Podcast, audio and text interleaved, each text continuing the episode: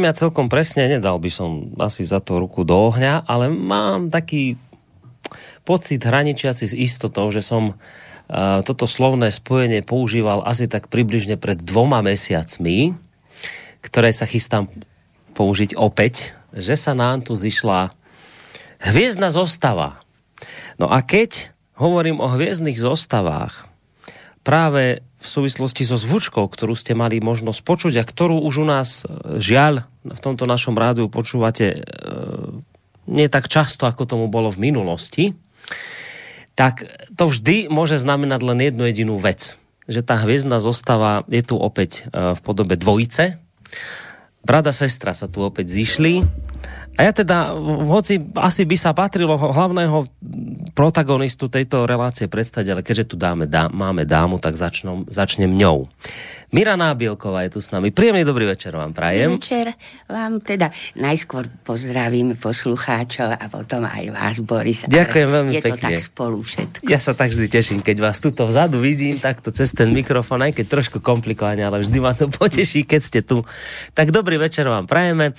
Mira Nábielková, dáma, ktorú poznáte ako človeka, ktorý pôsobí v Českej republike na Karlovej univerzite, kde vyučuje slovakistiku, a, no a tak ako by tu mohla byť sama, to by sa to asi cítila taká nesvoja. Ano. Tak je tu jej brat, uh, Ludvík Nábielek, prednosta, primár bansko psychiatrie. Dobrý večer aj vám, pán doktor. Dobrý večer. Tak som rád čase, že sme v tejto Krásna zostave, lebo tá, tú hviezdnu zostavu samozrejme, Boris, dotvárate aj vy. Ďakujem veľmi tak, pekne. No. A teraz ešte, aby som však dopovedal to, čo dopovedať musím, Boris, však vy ste mali narodeniny. Mal. Mali ste Také okrúhle, okrúhle tentokrát. významné. Ja si ešte tak trošku spomínam, keď ja som mal toľko, to sme oslavovali však vo viacerých isté etapách a teda aj u nás na oddelení, na, na už terajšej klinike psychiatrickej, v tom čase v súteréne sme mali také priestory tajomné, mm. kde sa takéto oslavy mohli odohrávať. A e, nedá teda samozrejme mi srdečne nezablahoželať, nepoďakovať, Boris, za vašu e, robotu, ktorú robíte, ktorú, ktorou dávate nádej a e, takú silu možno mnohým ľuďom na Slovensku. Takže Boris, veľké ďakujem a všetko najlepšie. No tak to, je, to si ja samozrejme veľmi vážim, keď mi to povie človek ako vy, že sa mi ešte poďakuje. Ja? To tak o to viacej. Tak ďakujem veľmi pekne vám obidvom za takéto milé priania. Ja teda dúfam, že sa tu stretneme aj pri takýchto ďalších okrúhlych, uh, okrúhlych narodeninách, či už teda mojich alebo vašich, lebo to by potom znamenalo, že táto relácia bude pokračovať ďalej do budúcna. Tak toto si ja tak prajem pri tejto mojej 40 aby sme teda mohli takto ešte aj ďalšie okrúhliny oslavovať. Ďakujem veľmi pekne. No, tak uh, je teda očividné, vážení posluchači, že počúvate mimoriadnú reláciu Opony. Uh, nie v celkom takomto tradičnom uh, nočnom čase, ale keď sa tu schádzame v takejto zostave, tak to býva vždy takto po, po 20. hodine 30. minúte. Samozrejme tému o malú chvíľočku predstavia uh, brada, sestra, ktorí sa nám tu zišli. Ale ešte predtým samozrejme patrí sa privítať aj z mojej strany poslucháčov a povedať, že v prípade, že budete mať pocit, že to, o čom súrodenci nábielkovci dnes budú hovoriť, že budete mať chuť k tomu sa nejakým spôsobom vyjadriť, prípadne sa možno niečo opýtať, vyjadriť nejaký názor, tak smelo do toho máte možnosť hneď buď v tejto chvíli už písať maily na adresu studiozavinač slobodnyvysielac.sk Môžete takisto písať cez našu, našu internetovú stránku, keď si kliknete na zelené tlačidlo otázka do štúdia, no a potom je tu ešte aj možnosť reagovať cez náš telefón 048 381 0101, to je číslo, na ktoré môžete potom neskôr skôr samozrejme e, aj zatelefonovať, prípadne sa niečo opýtať, alebo teda vyjadriť nejaký názor k téme, ktorú budeme rozoberať.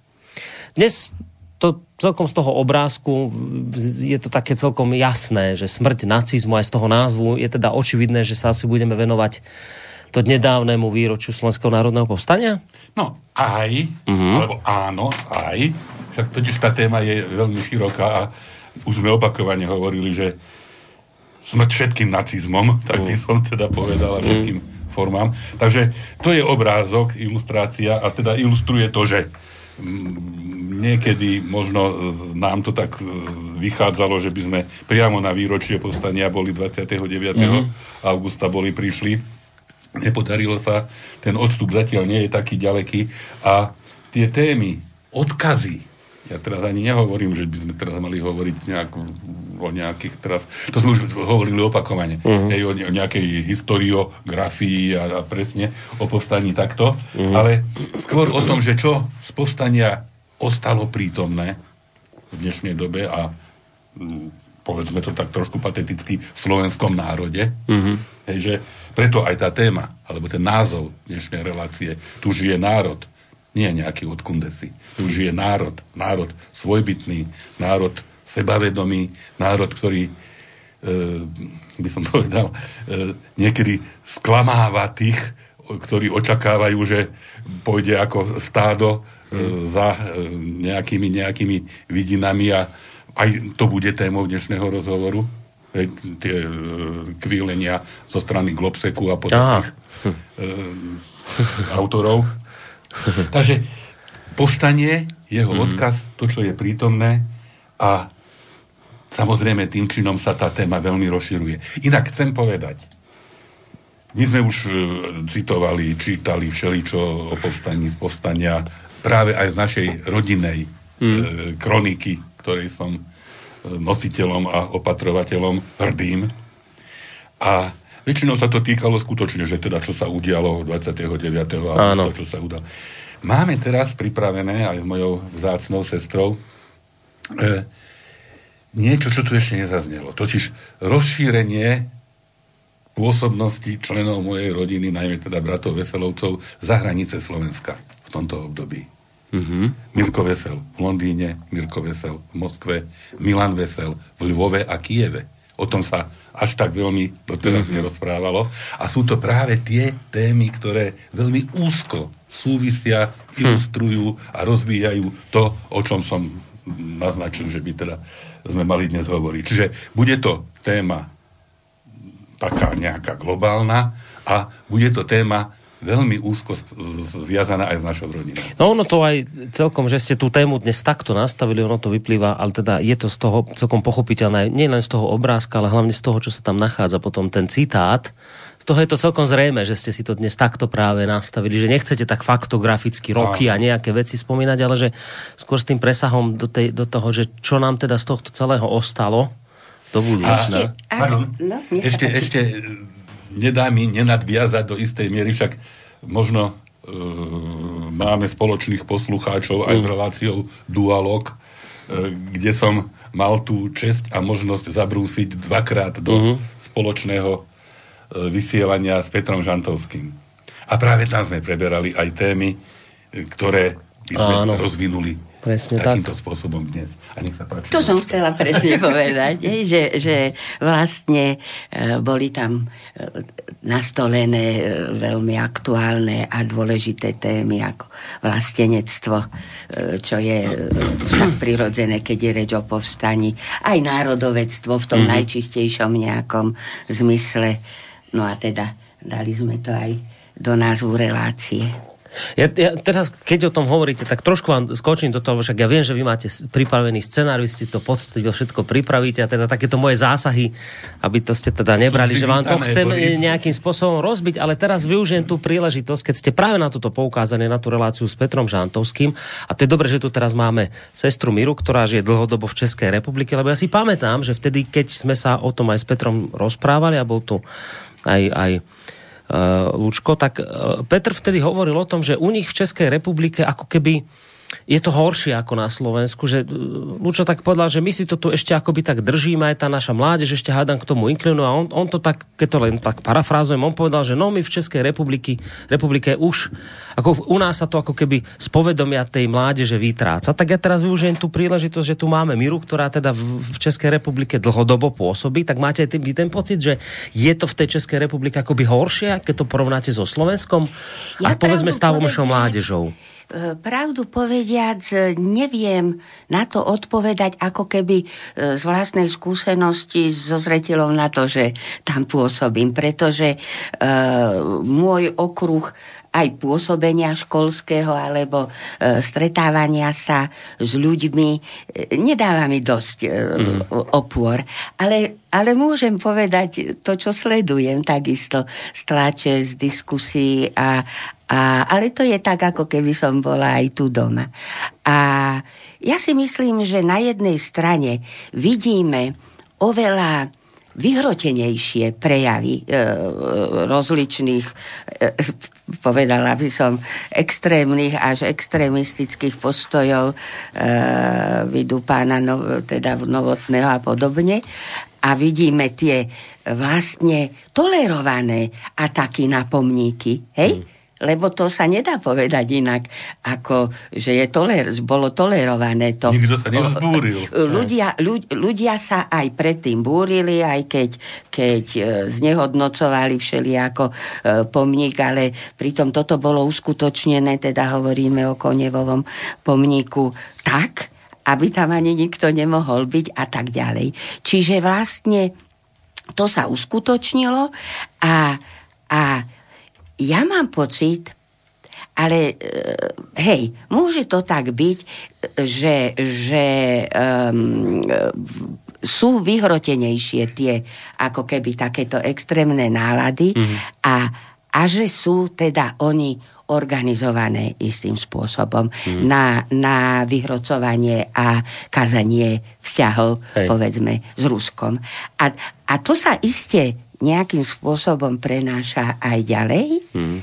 Ale napríklad, však uh, bude teraz hovoriť uh, Lučo má v pláne aj, aj o, o tých nejakých prieskumoch a tak ďalej, že Uh, iste sa to v nejakých prieskumoch povedzme môže aj prejaviť, ale neviem. Hej, mm-hmm. akože ako, z čoho som vyšla, tým aj končím, že Hej. E, nemám celkom tie skúsenosti. Ale ja keď doplním, predsa len, lebo však ty sama si zažila určitý atak nejakých dokonca ľudí z tvojej univerzity na, ako reakciu na tvoju e, komunikáciu v rozhlase a išlo práve o tému veľmi e, závažnú, tú problematiku z knihy Splinter Factor, hej, teda mm. o mhm. tom, že e, aj tie procesy e, z 50. rokov, ktoré e, zasiahli drvivým spôsobom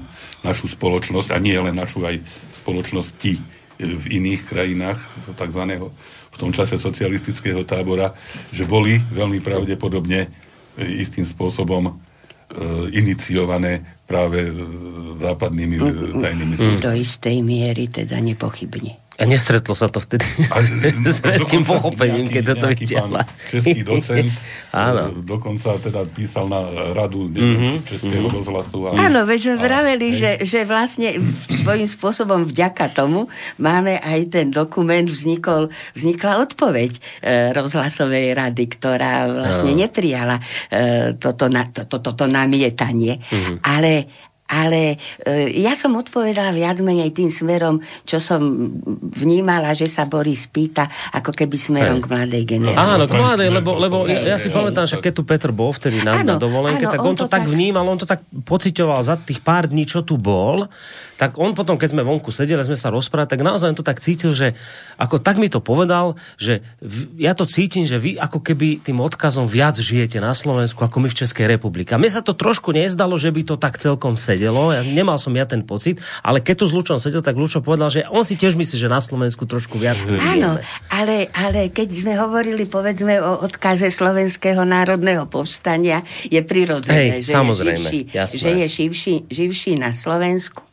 A zase nejaké také čudné, e, rozličné iné postoje, e, však e, všelijaké e, dekomunizácie a však si len vezmime aj napádanie e, blahu, hej, za e, všeličo e, aj, aj zo strany poslancov, ktorí teda sa hlásia nepochybne k demokracii a podobne.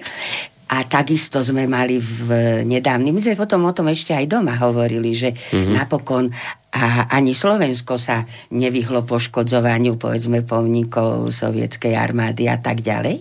Čiže, ja ale tých kalmu, kalmusákov, alebo ako, ako.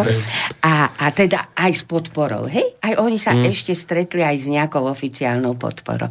Ale, ale toto, toto, čo my teraz môžeme sledovať v Českej republike, je teraz. Mm. Že, sú, že sú vlastne také aktuálne a akútne, dalo by sa povedať, tie rozličné e, prejavy, také No, Ale teraz trošku utichlo, nie to? Či, či stále Ale tak to? E, tam ten reporísky stále vyskakuje. Repo, reporíske prase?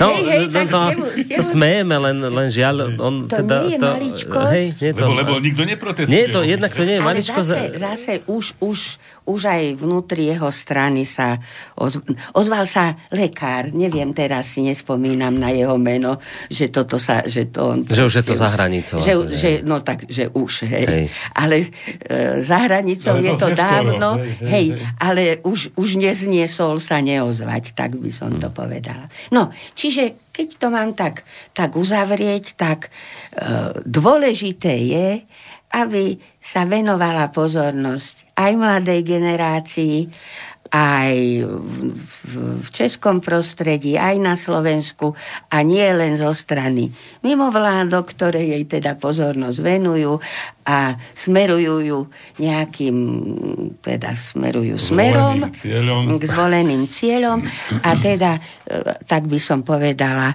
ako záver nášho úvodu, že aj preto e, sme pripravili to, o čom chceme hovoriť. Tak, no, Dobre, tak ja vás teda nechám že konečne... To... hovorí začiatok konca, toto je koniec začiatku. ja vás teda nechám konečne tú tému si rozbehnúť nejakým spôsobom a chvíľu vám do toho teda nebudem zasahovať. Len, Boris, len. budeme vďační za Dobre. každý zásah, lebo nás pomkne ďalej. Ja vás len tak poteším hneď v úvode, tuto Slavka píše mail, že dobrý večer do štúdia, opäť skvelá relácia, sme nezačali už vraj skvelá, tak dobre, ďakujeme. Nesmejme sa, je to tak. A že pani, pani Mira má neskutočne príjemnú farbu hlasu, ako rozprávková bytosť, inak to, to, to počkajte, k tomu sa dostane, len dočítam ten mail, že ako taká rozprávková bytosť, milá, dobrá, láskavá, Relácia opony vždy vnesie do poslucháčov pocit, že ešte vieme, kde sú tie správne hodnoty a čo robí človeka človekom. Želám všetko dobré, posluchačka Slávka napísať. Tak ďakujem, ja som až taký trošku dojatý túto zimomriavky mi to robí. Ale čo chcem povedať, že ja som toto počul už od viacerých ľudí. Tak čo mi tam nie, niekedy tak sem tam ako e, referujú, že počúvali aj toto, tak čak Lučo má krásny hlas, to ako vrevia furt a to, ale keď príde na vás reč, tak toto presne.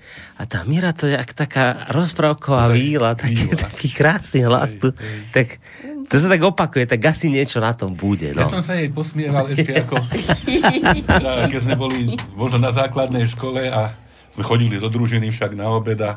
Mira týmto istým výlovským hlasom, že prosím vás, mohli by ste mi dať pohári? Ale presne, hej, tá, tá, tá dobrota toho mm, tak, hej, že nechcem obťažovať, hej, ale rada by som sa napila a zrejme z pohárika bude lepšie.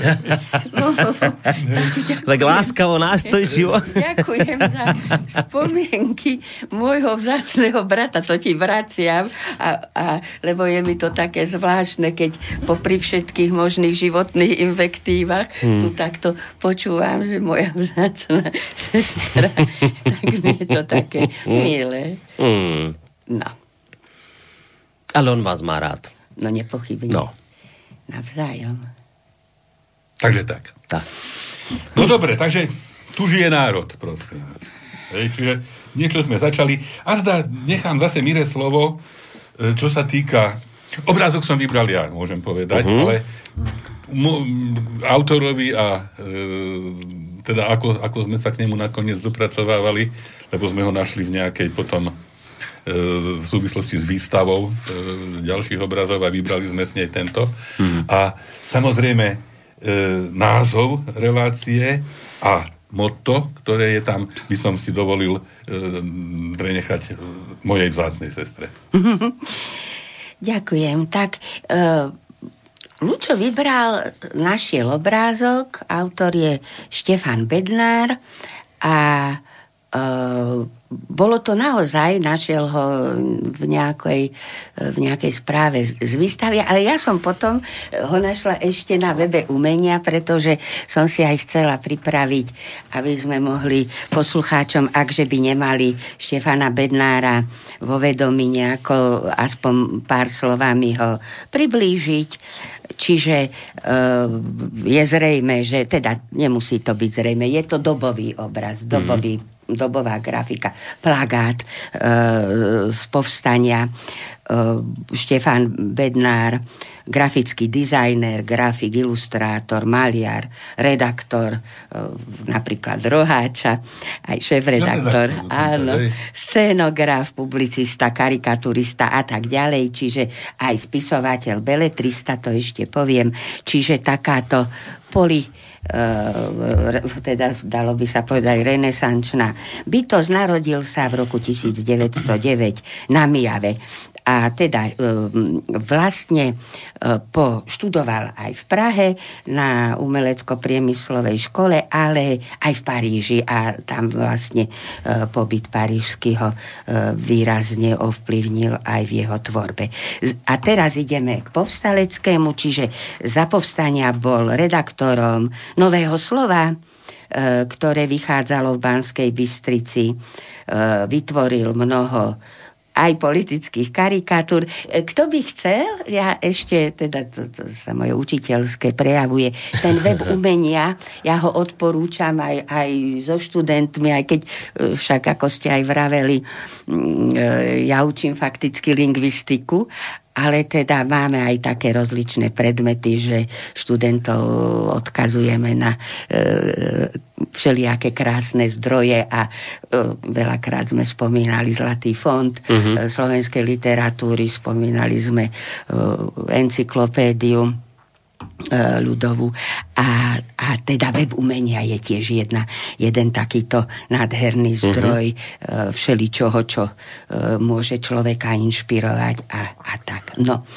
A čiže ja som pozerala aj tie jeho karikatúry na webe umenia, aj letáky a, a tak. No a čo je, čo je ale dôležité povedať, je, že ako literát. Uh, Štefan Bednár napísal aj spomienkové knihy. Dvojník Šimon ide do povstania. To vyšlo v roku 64. A ďaleko sú fronty, ďaleko je maj, o rok neskôr. A ešte potom eh, dvojdielne memoáre vydal. Tie som ja veľmi dávno, teda možno, no, dávno mm. zachytila. Bohemské časy a Bohem hľadá vlast. Čiže on bol nie len nejaký suchár, ale nebol, nebol hlad, bohem. Hlási sa k tomu. Hej. No. A, Mira, sa ťa. A Vlado Bednár bol mu čo? Syn. Vlado Bednár? Totiž Vlado Bednár však... A ešte však Alfons Bednár je iná literárna postava a Vlado Sklený Bednár... hej. hej. Lebo s Vladom Bednárom sme v podstate no? istým spôsobom v jedno obdobie vyrastali. Hej? hej? On, on bol veľmi angažovaný v magazíne Prúd e, písal, to vychádzalo niekedy v období môjho konca základného, e, končenia základnej školy a mm-hmm. možno stredoškolského štúdia. Bol to na svoj, svoju dobu mimoriadne pokrokový časopis pre deti a mládež, mm-hmm. tak by som povedal. A mm-hmm. ja si, som si vždy veľmi cenil Vlada Bednára, teda Takže on je syn, hej? Syn, syn, syn aj tak nešťastne, hej, hej, tragicky zahynul.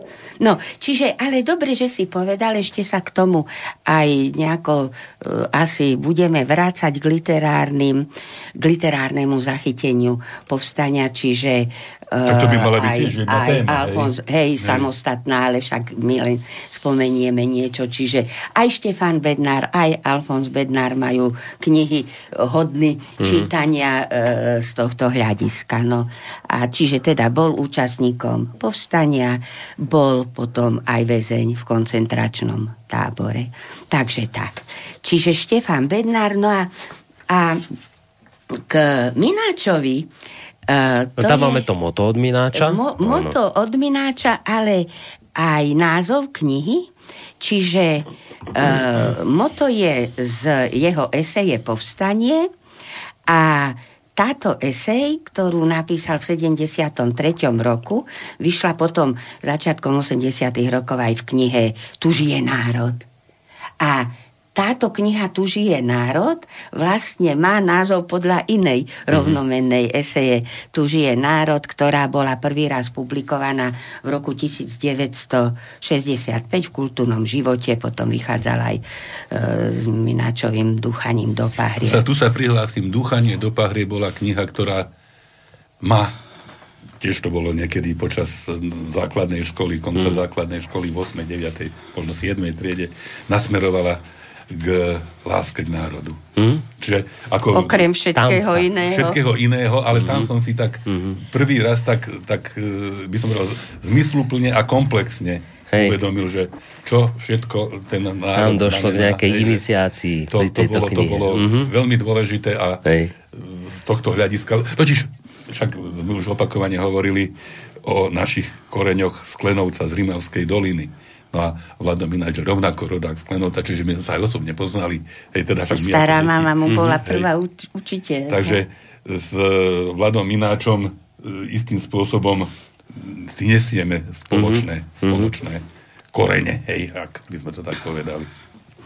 Čiže Uh, no a keď si čítal vtedy Dúchanie do pahrieb, tak možno vtedy už neviem, ktoré vydanie to bolo, že e, tam pred textom mohol, mohlo byť aj, mohla byť aj táto esej Tu žije národ. A ja som si myslela, že sa k tomu dostaneme ešte neskôr, ale ja predsa len, lebo už sa nebudeme vrácať uh, k tomu. Uh, z tej eseje Mináčovej inak to je dôležité povedať a zase budeme sa toho dotýkať, že on keď v 65. v 60. rokoch písal o národe, mm. tak to bol vlastne koniec čias, keď boli procesy e, s e, buržoáznymi nacionalistami, keď vlastne národné sa nenosilo a mm. nesmelo sa nosiť a tak ďalej.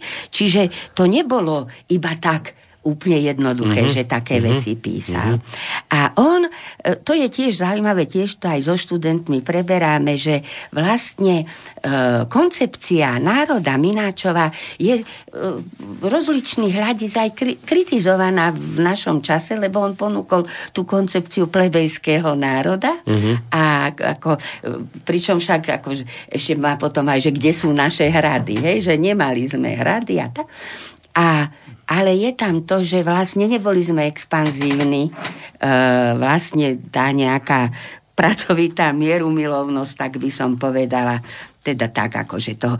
Ale e, v, po, v podstate veľmi podobný koncept ponúkol už po vojne aj Alexander Matuška e, v jeho eseji Štúrovci. No, ale prečítam iba odsek. A a už hneď moto, ktoré si Mináč zvolil, podotýkam, že teda v 65. roku a je to moto z Feldeka. Mm. A e, je to takto. Cez srdcia nám krúži ten zástup predošlých. Aj hrdinov, aj mrch. Hm. A Mináč na to nadvezuje. Verše mladého básnika, hej, že keď si Feldeka dnes mm-hmm. predstavíme. Verše mladého básnika sú vzácne zriedkavé a celkom netypické. Myslenie o národe a národnej minulosti vymizlo z minulých rokov, v minulých rokoch nielen z poézie. Pozor, vysoké napätie. Pripomína? Nedotýkať sa. Keďže bolo nebezpečné hovoriť o tých veciach, zabudali sme o nich pomaly aj myslieť. Z národnej minulosti dostali sa na verejný pretras a pospas len úchylky a omily, hriechy a zločiny. Mimovoľne sa rodila túžba vymazať minulosť. Radšej nejaké dejiny ako reakčné. Radšej mhm. nejakých predkov ako mrchavých. Potlačené národné sebavedomie hnalo jedných k národnému nihilizmu, iných k trpkej zaťatosti. Ale už toľko raz v dejinách stačí len rieknúť. Talita kumi, dievčatko vstaň. Dievčatko vo chvíli vstáva, stria sa zo seba smrtný spánok. Lebo nemožno potlačiť nepotlačiteľné. Mm. No a ono je to dosť dlhé a je to, je to pekný a zaujímavý text a podotýkam, že aj jazykovo stojí mi náča za to čítať. Tak, no, uviedla som. Uviedla si a teda mám pocit, že no ešte možno by stalo za toto, ale to môžete prečítať celé, ale dobre. No tak ideme k tomu, k tomu globseku. Hej, to ja... Neideme, však to sa už teraz publikovalo, aj, aj, aj hodnotilo v rôznych, uh-huh. v rôznych e, príspevkoch, napríklad Roman Michalko, hej, to písal v, okrem iného na portáli DAV, DAV 2. E,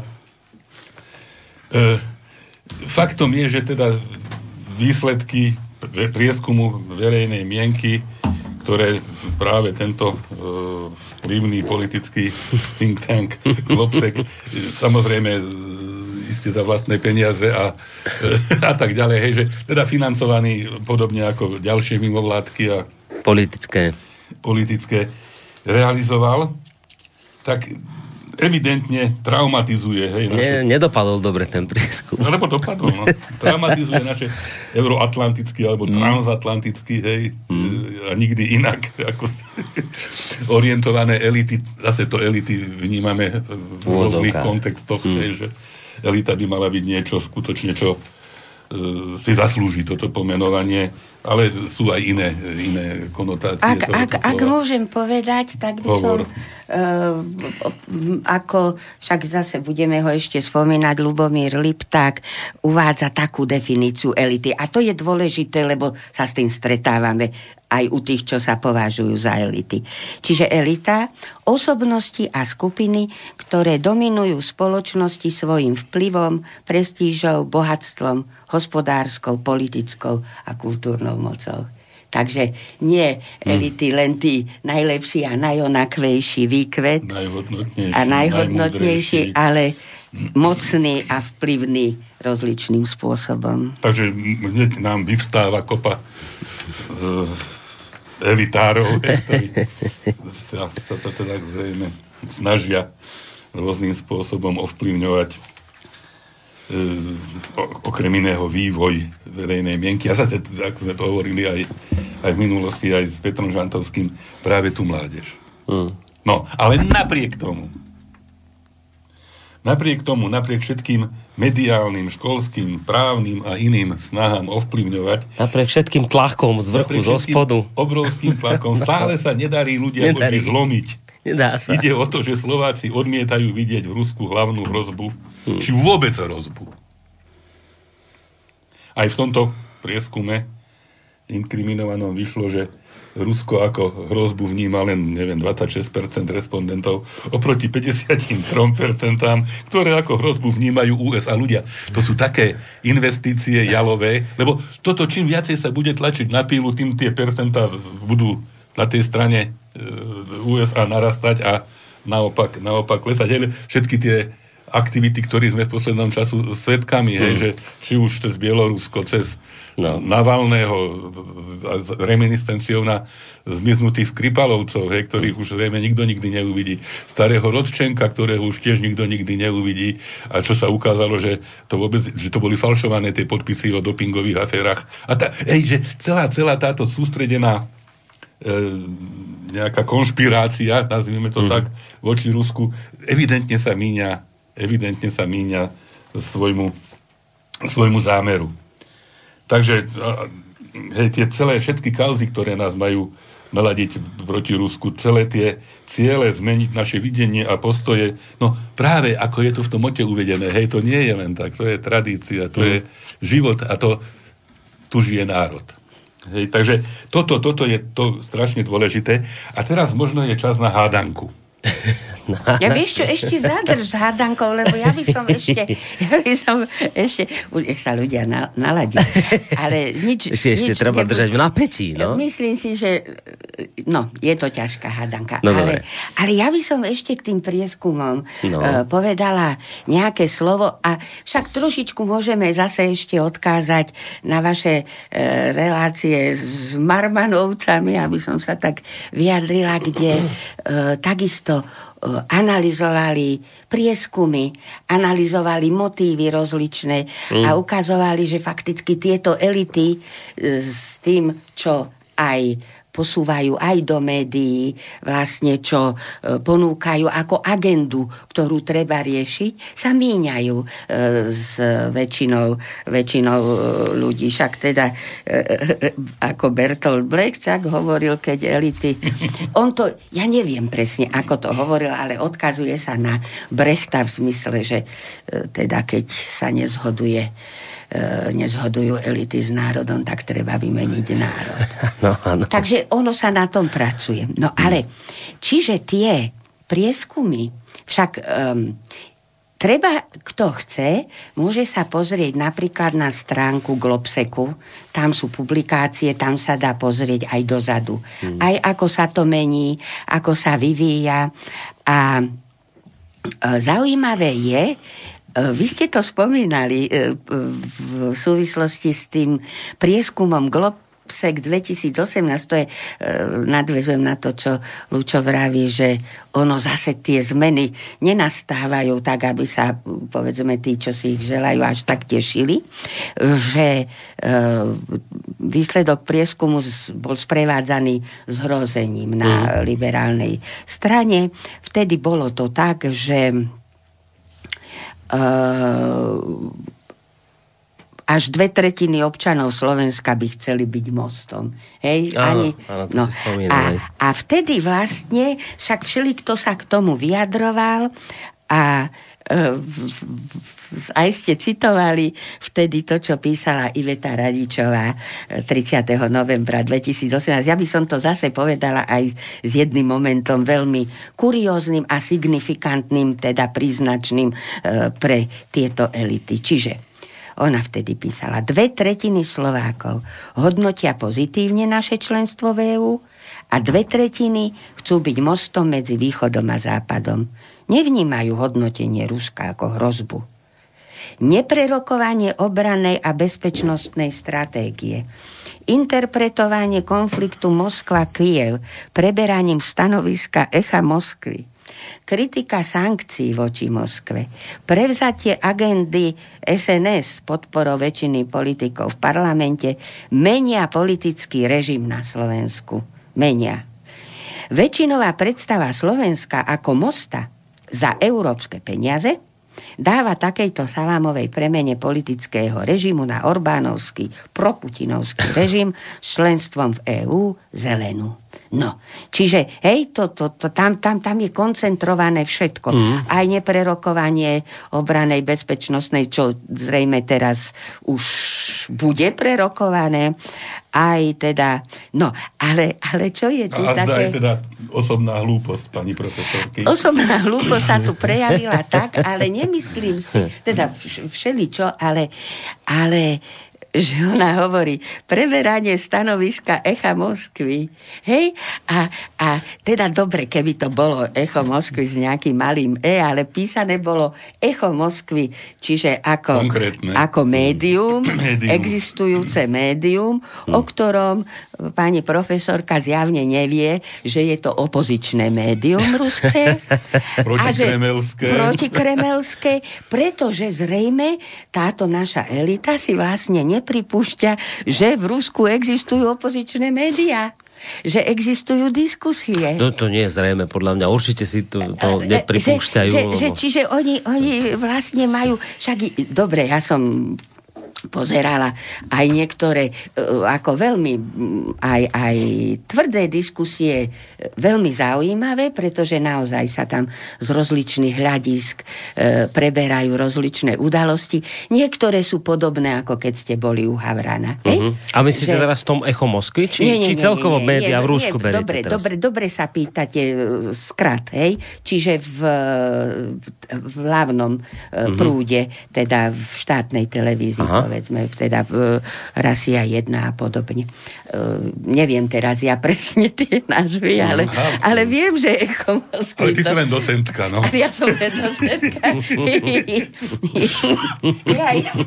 No, čiže, ale ešte chcem upozorniť na to, že však Globsek je jedna e, z takýchto teda inštitúcií, ktoré robia prieskumy, tých prieskumov sa robí veľa a Prečo sa robí veľa? Pretože je záujem poznať predsa len e, postoje, asi nie v zmysle, aby sa vychádzalo v ústrety e, názorom, e, túžbám a postojom občanov Slovenska, ale aby sa vedelo, Hej. kde sú hrozby. No a mňa, mňa teraz, ako som to pozerala, veľmi prekvapila jedna taká čo som našla, to robila mimovládka European Council of Foreign Relations v minulých rokoch a skúmala, že vojna USA a Ruska na čiu stranu by sa pridali Slováci? Tak to bola postavená to? otázka. Sila, to? sila, sila. takto, postavia, takto postavia otázku. No a teda fakticky e, to nebolo, to nebolo, to sa nepýtali len Slovákov, to sa pýtali mm-hmm. širšie a teda e, väčšina e, v európskom kontexte sa stávala za, na neutrálnu pozíciu a, a Čiže niekde som čítala aj potom e, takú poznámku k tomu analytickú, že čo si možno oni neuvedomujú, ale čo si možno uvedomujú občania, čo si uvedomujeme aj my s letiskami a podobne, že ak by bol konflikt Amerika-Rusko, tak by sa my sme mnohom... Na rane, no? Tak sme na rane. Tak. Čiže, čiže hm. tak. Čiže to, toľko to, toľko to k najnovším e, aj starším prieskumom a k tomu, že existuje historicky daná rozlične všelijakými udalosťami aj pestovaná alebo podporovaná náklonosť. Niečo ako tá slovanská vzájomnosť. No, dobre, že to spomínate, lebo na to som sa práve chcel opýtať, ale teraz smerom k Lúčovi, lebo to je taká psychiatrická otázka trošku na, na človeka, ktorý rozumie tej ľudskej psychike, že či toto, čo teraz Mira spomínala, nakoniec aj vy ste to spomínali, že a o tom je aj tá relácia dnešná, že to, to sa nedá akoby len tak prerobiť človeka, že my máme predsa nejaké tradície, veci, žijeme niečím, to, že teraz Mira hovorila. Že, a to sa chcem spýtať, že e, ten globsek dopadol zle pre tých, ktorí hej, si želali, aby už tá spoločnosť začala konečne meniť hej, tie, náklonosti smerom k tým Spojeným štátom. Ne, zatiaľ to nevychádza, ale teraz to neznamená, že keď im to vyjde, že, že, že nie, že, že ľudia nechcú ešte stále Spojené štáty, tak oni neurobia, že dobre, tak to necháme to tak. To, že... Oni budú ďalej tlačiť, ešte viac. A teraz tá otázka moja je, že a to všetko to, čo my teraz sa odvoláme na to, že to sú tradície, to, to iné, to také, v takej hmlovine, ale, ale to proste má svoju silu odolá to aj, aj tým ďalším tlakom, ktoré budú? Že je tu šanca, že to proste tí ľudia ustoja, alebo keď sa bude veľmi tlačiť, tak to proste v tom človeku nakoniec predsa len prelomia? Toto je tá moja otázka, ktorá ma máta dlhodobo, to je, to je, to je, že, že keď sa na to tlačí dlhodobo sústavne a teraz vidia, že a stále nám to nevychádza dobre, takže musíme súdruhovia pridať, a keď súdruhovia teda pridajú v tomto smere, či to v tej psychike proste raz zlomíme v tých ľuďoch. Alebo, to, alebo máme, máme proste nádej v to, že sa to zlomiť jednoducho nedá v tých ľuďoch. No, ja verím, že je to tak, ako uh, vyznela posledná časť vašej mm. otázky, že sa to zlomiť nedá. Že naopak. Že všetky takéto tlaky, ktoré evidentne vychádzajú z nedobrých východisk, uh, ľudia prehliadnú. Mm-hmm. Ľudia prehliadnú. Nakoniec výsledky hej, týchto prieskumov napriek tomu masírovaniu verejnej mienky v podstate nie okrem e, našich takýchto e, perzekvovaných a proskribovaných médií, nie médií, ktoré by si trúfli hej, napísať niečo, niečo. Vôbec e, selektujú hej, aj, aj informácie, ktoré selektovať netreba, hej, ale takže ja, ja mám pocit, že ľudia, ktorí sledujú a žijú môžu zaváhať, môžu zakolísať, ale e, nakoniec im to tá, taká tá nejaká ako hovoríme, tradícia, odkaz, mm. poslanie, život, nakoniec nedá. Takže chceme veriť to, že je tam niekde chceme, taká chceme, poistka chceme, chceme v tej, v tej psychike, že tam, teda ja, že nepustí ja to. Tomu, ja tomu verím, že nepustí. Mm. Hej, isté, Kartágo bolo zničené hej. Hej, a neostalo z neho nič. Uh, boli ríše, ktoré, aj keď boli dobité, tak neostalo z nich nič, ale verím, že toto nebude náš prípad. By som, by som vlastne ste trošku Boris predbehli aj to, o čom ešte budeme hovoriť, že to nie je prvý raz, že vlastne aj keď budeme hovoriť o slovenskom štáte, takisto bola e, tá propaganda e, protislovanská v zmysle teda uh-huh. aj, aj uh-huh. pomiešané s protisovietským a, a teda inám orientovaná. A, čiže to bola tá vojnová republika, potom takisto niečo bolo, aj keď iným spôsobom, ale uh, v povojno, vnúcované v povojnových rokoch a teda so strašnými uh, perzekúciami. Hej? Uh-huh. A, a, a, a my na 65. Hey. vystúpil a povedal, nedá sa potlačiť nepotlačiteľné. Hmm. Ale to neznamená, že sa naozaj nemôže dať. Hey. Nedá sa potlačiť, ale môže sa nejakým spôsobom odbúrať jeho pestovanie. Hej, to mm-hmm. je mhm. to, že, mm-hmm. že vlastne e, preto je dôležité aj to odovzdávanie nejakým spôsobom. Hej, aby sa to nestalo, aby nám tú poistku niekto nezničil, ktorú tu máme aby sme si to udržali. Ale keď si tak zoberiete len no, také zamyslené nad tým, koľko to muselo stať všetko už energie, peňazí. Viete, čo sa do toho investovalo? Však Peter Marman, ktorý tu spomínate, myslím, že u v relácii to zaznelo, že, že vy musíte do toho klamstva strašne veľa investovať. Ja poviem, keď, vy chcete, že, že keď vy chcete potlačiť pravdu nejakú, no. hrozne veľa do toho investovať a veľmi malé výnosy vám to ale, dáva. Ale, lebo to... sú, nie, nie sú príliš múdri. No. no. Nejdu na to dobre, aby, aby, aby to dokázali tak nejak mm. vieryhodne. Hádanka. No, čujme. Hádanka, a teraz to vymyslím takto, kruto. Odznie hádanka a dáme hudbu. Dobre. No tak to nebola až taká veľká krutosť. Práve, že ste boli veľmi milosrdní, že ste nechali čas rozmýšľať, či? Trápiť sa. Trápiť sa. Ale neviem, či, neviem, či dobre, aby, aby si ľuďom nezobral uh, priestor precítiť a vychutnať hudbu ak sa budú zaoberať. No, to, je, aha, to, vidíš, to ma nenapadlo, že to by ešte takto mohlo byť niekto skutočne nevnímal hudbu kvôli tomu, že bude rozmýšľať nad ťažkou hádankou a, a nadávať si, že neviem, neviem do paroma. Milí poslucháči, Doho- milí poslucháči, nebudete vedieť. Tak, tak dohodneme sa s poslucháčmi tak, že nerozmýšľajte cez pesničku, ano. nechajte sa iba tak viesť tónmi a hneď ako dáme, že koniec pesničky, vtedy začnite rozmýšľať. Dobre, no. ale ak by niekto predsa e, nie chcel rozmýšľať, ale vedel.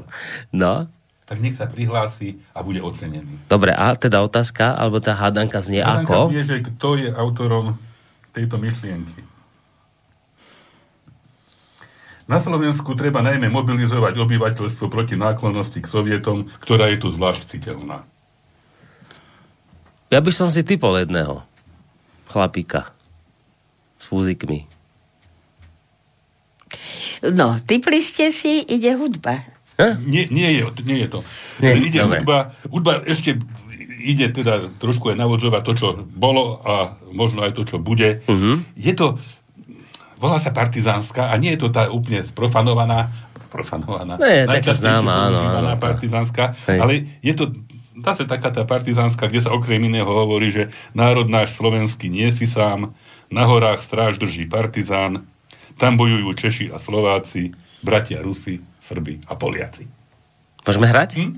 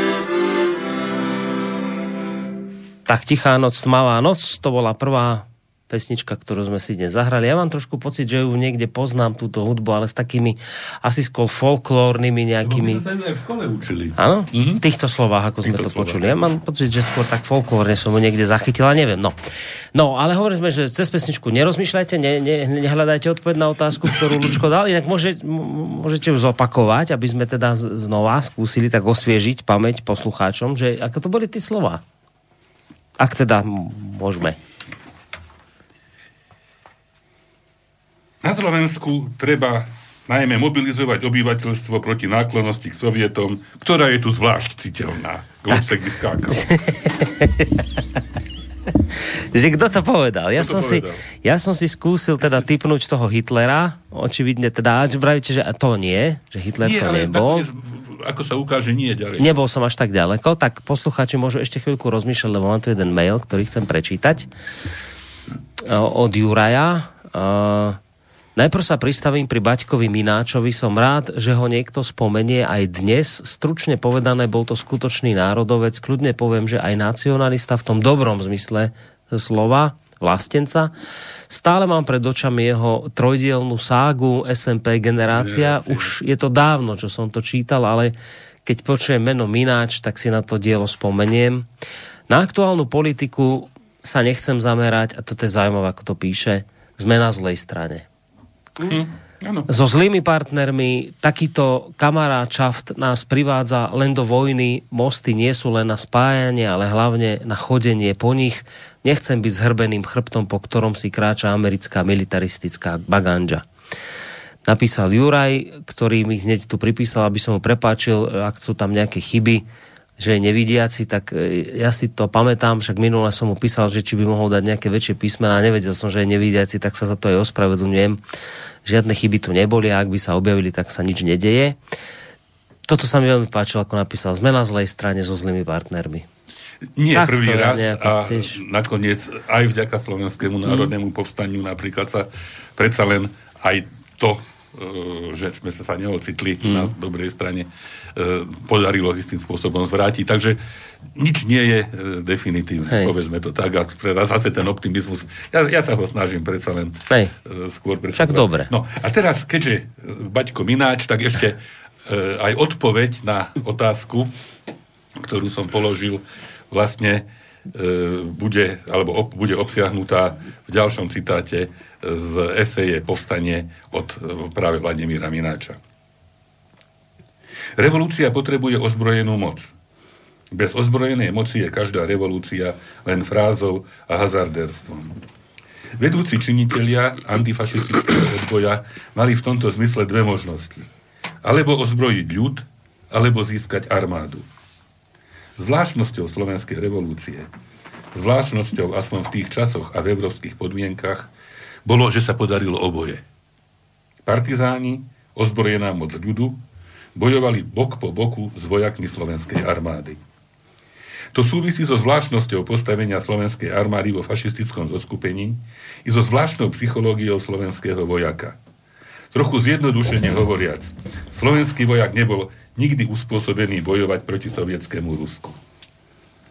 Od bitky pri Lipovci bol slovenský vojak vo fašistickom mechanizme nepoužiteľný. Bol to rebelant a dezertér. Prebiehal k Sovietom jednotlivo i v skupinách, na koňoch, motorkách i na tankoch. Spolupracoval s miestnym obyvateľstvom okupovaných území i s partizánmi. Utekal, kde bolo treba stáť a usadil sa, keď bolo treba ísť vpred. Syn slovenskej matičky mal zmysel pre spravodlivosť a bol citlivý k utrpeniu. Boli to len sedliaci a robotníci v uniformách. Z historických, geopolitických, ale aj iných, nie celkom definovateľných príčin pocitoval slovenský ľud inštinktívnu náklonnosť k Sovietskému zväzu, alebo povedzme, že k Rusku, hej, teda, mm.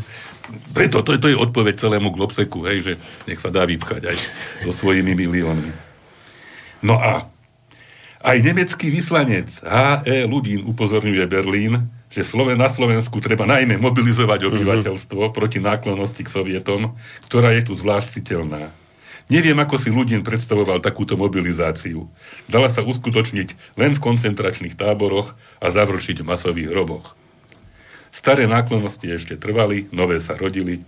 Práve slovenská armáda sprostredkovala nové skúsenosti a nové náklonosti.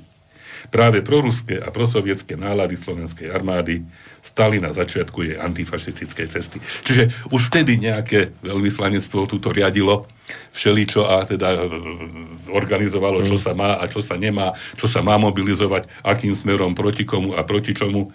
A vieme, ako to dopadlo. Mm. Len na takú drobnú ilustráciu však e, pán Ludín Hans Elard Ludin, teda celým menom. To priznám sa, že toto som netušil. To by som si nikdy Nie. netypol tohto chlapa. No, tak, mm, tak tu to... máme tiež oplotenú ambasádu, ktorá všeličo riadi na tomto území. Takže pán Ludin, narodený v roku 1905 vo Freiburgu, popravený v roku 1947 v Bratislave, bol vyslanec Nemeckej ríše v slovenskom štáte, jeho faktické postavenie zodpovedalo postaveniu zástupcu Nemecka vo vazalskom štáte. Bol jedným z iniciátorov vstupu nemeckých vojsk na územie Slovenska po vypuknutí Slovenského národného povstania, respektíve ešte pred. Pred Červenou armádou utiekol spolu s ľudáckými predstaviteľmi do Rakúska, bol zatknutý a vydaný do Československa, odsúdený k trestu smrti a popravený. Zásadnou priťažujúcou okolnosťou bol jeho podiel na deportácii Židov. No a ešte takú jednu, jednu možno drobnosť, ktorá akoby tak zlučťovala a zmierňovala a tak celé, ako vždycky je všetko nie, nie čierne a nie biele. Ludín tento mal e, štyri cery a dvoch synov. Najmladší bol Malte Ludín, ktorý sa narodil v apríli roku 1942 v Bratislave. Jeho detstvo bolo šťastné a ako dospelý sa z neho stal pozoruhodný nemecký filmár, ktorý so svojou manželkou, českou emigrantkou a filmovou producentkou Ivou Švarcovou nakrútil o svojom otcovi, popravenom otcovi, dokument Dve alebo tri veci, ktoré o ňom viem. Pracoval na ňom dlho a dokončil ho v roku 2005, čo je svojím spôsobom zase také dojímavé. Uh-huh. Takže neidealizoval ho, ale hej, hej. vnímal ho ako človeka v určitom období, v určitej dobe a a to sme hovorili aj o Tisovi napríklad, hej, že, že sú, sú veci, ktoré sa nedajú stavať úplne, úplne vždycky jednoznačne. Hej, hej, hej, hej. No však nakoniec... Ešte raz, autorom citátu bol Hans Ludin, e, nemecký veľvyslanec. Mm-hmm. A dávame to do pozornosti všetkým veľvyslancom momentálne na Slovensku, že sú rôzne konce života. Ja tu mám jednu otázku od e, Milana, ktorá taká jednoduchá, že on píše, že kde sa berie tá nenávisť voči Rusom, voči, voči Sovietskému zväzu. Aby som to možno tak rozšíril, tú jeho otázku, keď ste hovorili, aj Mira to spomínala, že, že ale však nič nové sa tu nedieje, že už to v minulosti sme hej, takéto veci mali, však máme to tu teraz. A nakoniec vy ste to tiež povedali, že však ten, to je hrozné povedať, že teraz tým ľudí Putinom si ten Globsek môže v istom ohľade podať ruku. On hovorí to isté. Ja že... ešte niečo prečítam. No. A teraz som sa len pýta ten posluchač Milan, že, že, že kde hľadať akoby tie korene toho, že, že furt tí Rusi budú akoby trňom v oku. Že už to bolo v minulosti, zase je to. A furt sa nájde niekto ako ten novodobý ľudín, kto bude proti tomu hec, hucova, huckať, hecovať to proti tým Rusom. Že, že kde je ten moment toho, že prečo tí Rusi tak vadia. Niekto povie, že to je tými nerastnými zdrojmi, ktoré tam sú a chcel by to niekto získať, alebo čím, kde, kde hľadať korene tejto, tejto nejaké také zakorenenej nenáviste istý takýchto skupín ľudí, ktorí sa vždy nejakom čase objavia a robia to také ľudí novčiny tu robia. Na to no, sa pýta ten Milan, poslucháč. Okrem, okrem e, tých, čo, si, čo ste spomenuli, teda tie, je tu takisto ako znie celkom definovateľných príčin pociťuje slovenský národ inštinktívnu náklonnosť k Rusku, tak zrejme nie vždy celkom definovateľných príčin, ešte aj, existuje tá, alebo je nejakým spôsobom sítená a už taká nejaká zakorenená nenávisť voči všetkému ruskému, či to je sovietské, alebo ruské, alebo mm. putinovské, alebo neviem aké. Hej? A dobrú odpoveď na túto knihu, na, na túto otázku dáva kniha e, ruského novinára, publicistu, e, politológa Starikova. Hej, to je známy. Nenávisť. Sa volá Nenávisť. Mm-hmm. Hej, tam, e, však tam, tam sú, lebo, lebo keď hovoríme, že to ide nejako dejinami, a teda vždy boli nejaké aj iné dôvody, ktoré sa aktualizovali. Jedna vec je možno aj to niečo nie celkom vysvetliteľné k inému, hej? To, to čo sa vyčíta ako E, iným sa vyčíta, že nemajú dosť pochopenia pre iné, tak, je, tak môže byť aj v tej rusofóbii. Tak sa volá ten Arpad. Šoltes. Šoltes. Šoltes. No. Teraz napísal článok, kde sa buduje, že odkiaľ sa berie nenávisť. Kto ju rozšíril? Kto, kto nakreslil? On sa sa pýta, on sa, to, on, on sa to pýta, kde sa berie nenávisť. Teda, on teraz niekde, len som to ani u nás nedával. To je ono, to, to, v tom, to je presne ten, čo hovorila. Hej? Totiž to ten článok, čo z neho citujú, že Slováci ako a, šváby, áno, šváby. Hej, čo predtým písal Čvarga, uh, tak uh, tá, to je rozhovor, s kým je ten, kto s ním jedol ten ja, rozhovor? Ja, ja. To je rozhovor, ktorý je zvukový. A keď ho človek počúva, tak on e, tam vlastne zase aj celkom zaujímavé a nie nepriateľné veci hovorí. A aj sám hovorí, že a že a jemu žena nadáva, hej, že, že je taký a onaký k ľuďom. A on hovorí, že on hockedy reaguje na svojho partnera, ktorého vníma ako protivníka na nete, v nejakých četoch alebo kde, agresívne a skratovito a negatívne. A že sám si je vedomý, že keby s tým človekom niekde sedel a sa rozprával, Mm-hmm. Pripúšťa, že by sa s ním rozprával, mm-hmm. hej, aj keď my vieme, že nie každý je ochotný sa s každým rozprávať, že keby sa s ním rozprával, že zrejme by aj jeho reakcie boli menej negatívne. Mm-hmm. No, to on tam hovorí. Mm-hmm. A vyznieva to tak ľudsky, hej, ale zase sa, hej, že kto čo rozširuje. Čiže dobre, keď si je vedomý, nech si to pamätá. Hej. A keď si to pamätá, tak e, ako môžeme sa ho spýtať na film Svíňa. Prípadne nech príde hej, do relácie, môžeme sa že Keď to vie, tak nech to hej. pestuje teda túto, túto vec, no, že, že povie, že viem to, ale budem vám ďalej nadávať to všetkým. To sa týka všetkých fazie tohoto istého, nie iba jednostranne, že ja môžem a ty nie. A je to zvrátené, keď človek, ktorý nadá, vynadá iným do čvárky, sa potom pýta, že kde sa berie tá nenávisť. No čak, tak sa pozri do zrkadla, kde sa berie. No. Ale dajte mi ešte povedať, ja som tak rozmýšľala, keď ste, e, to, to myslím, že s Petrom Žantovským, tam ste to mali tak postavené, že prečo je to Rusko taký strašiak.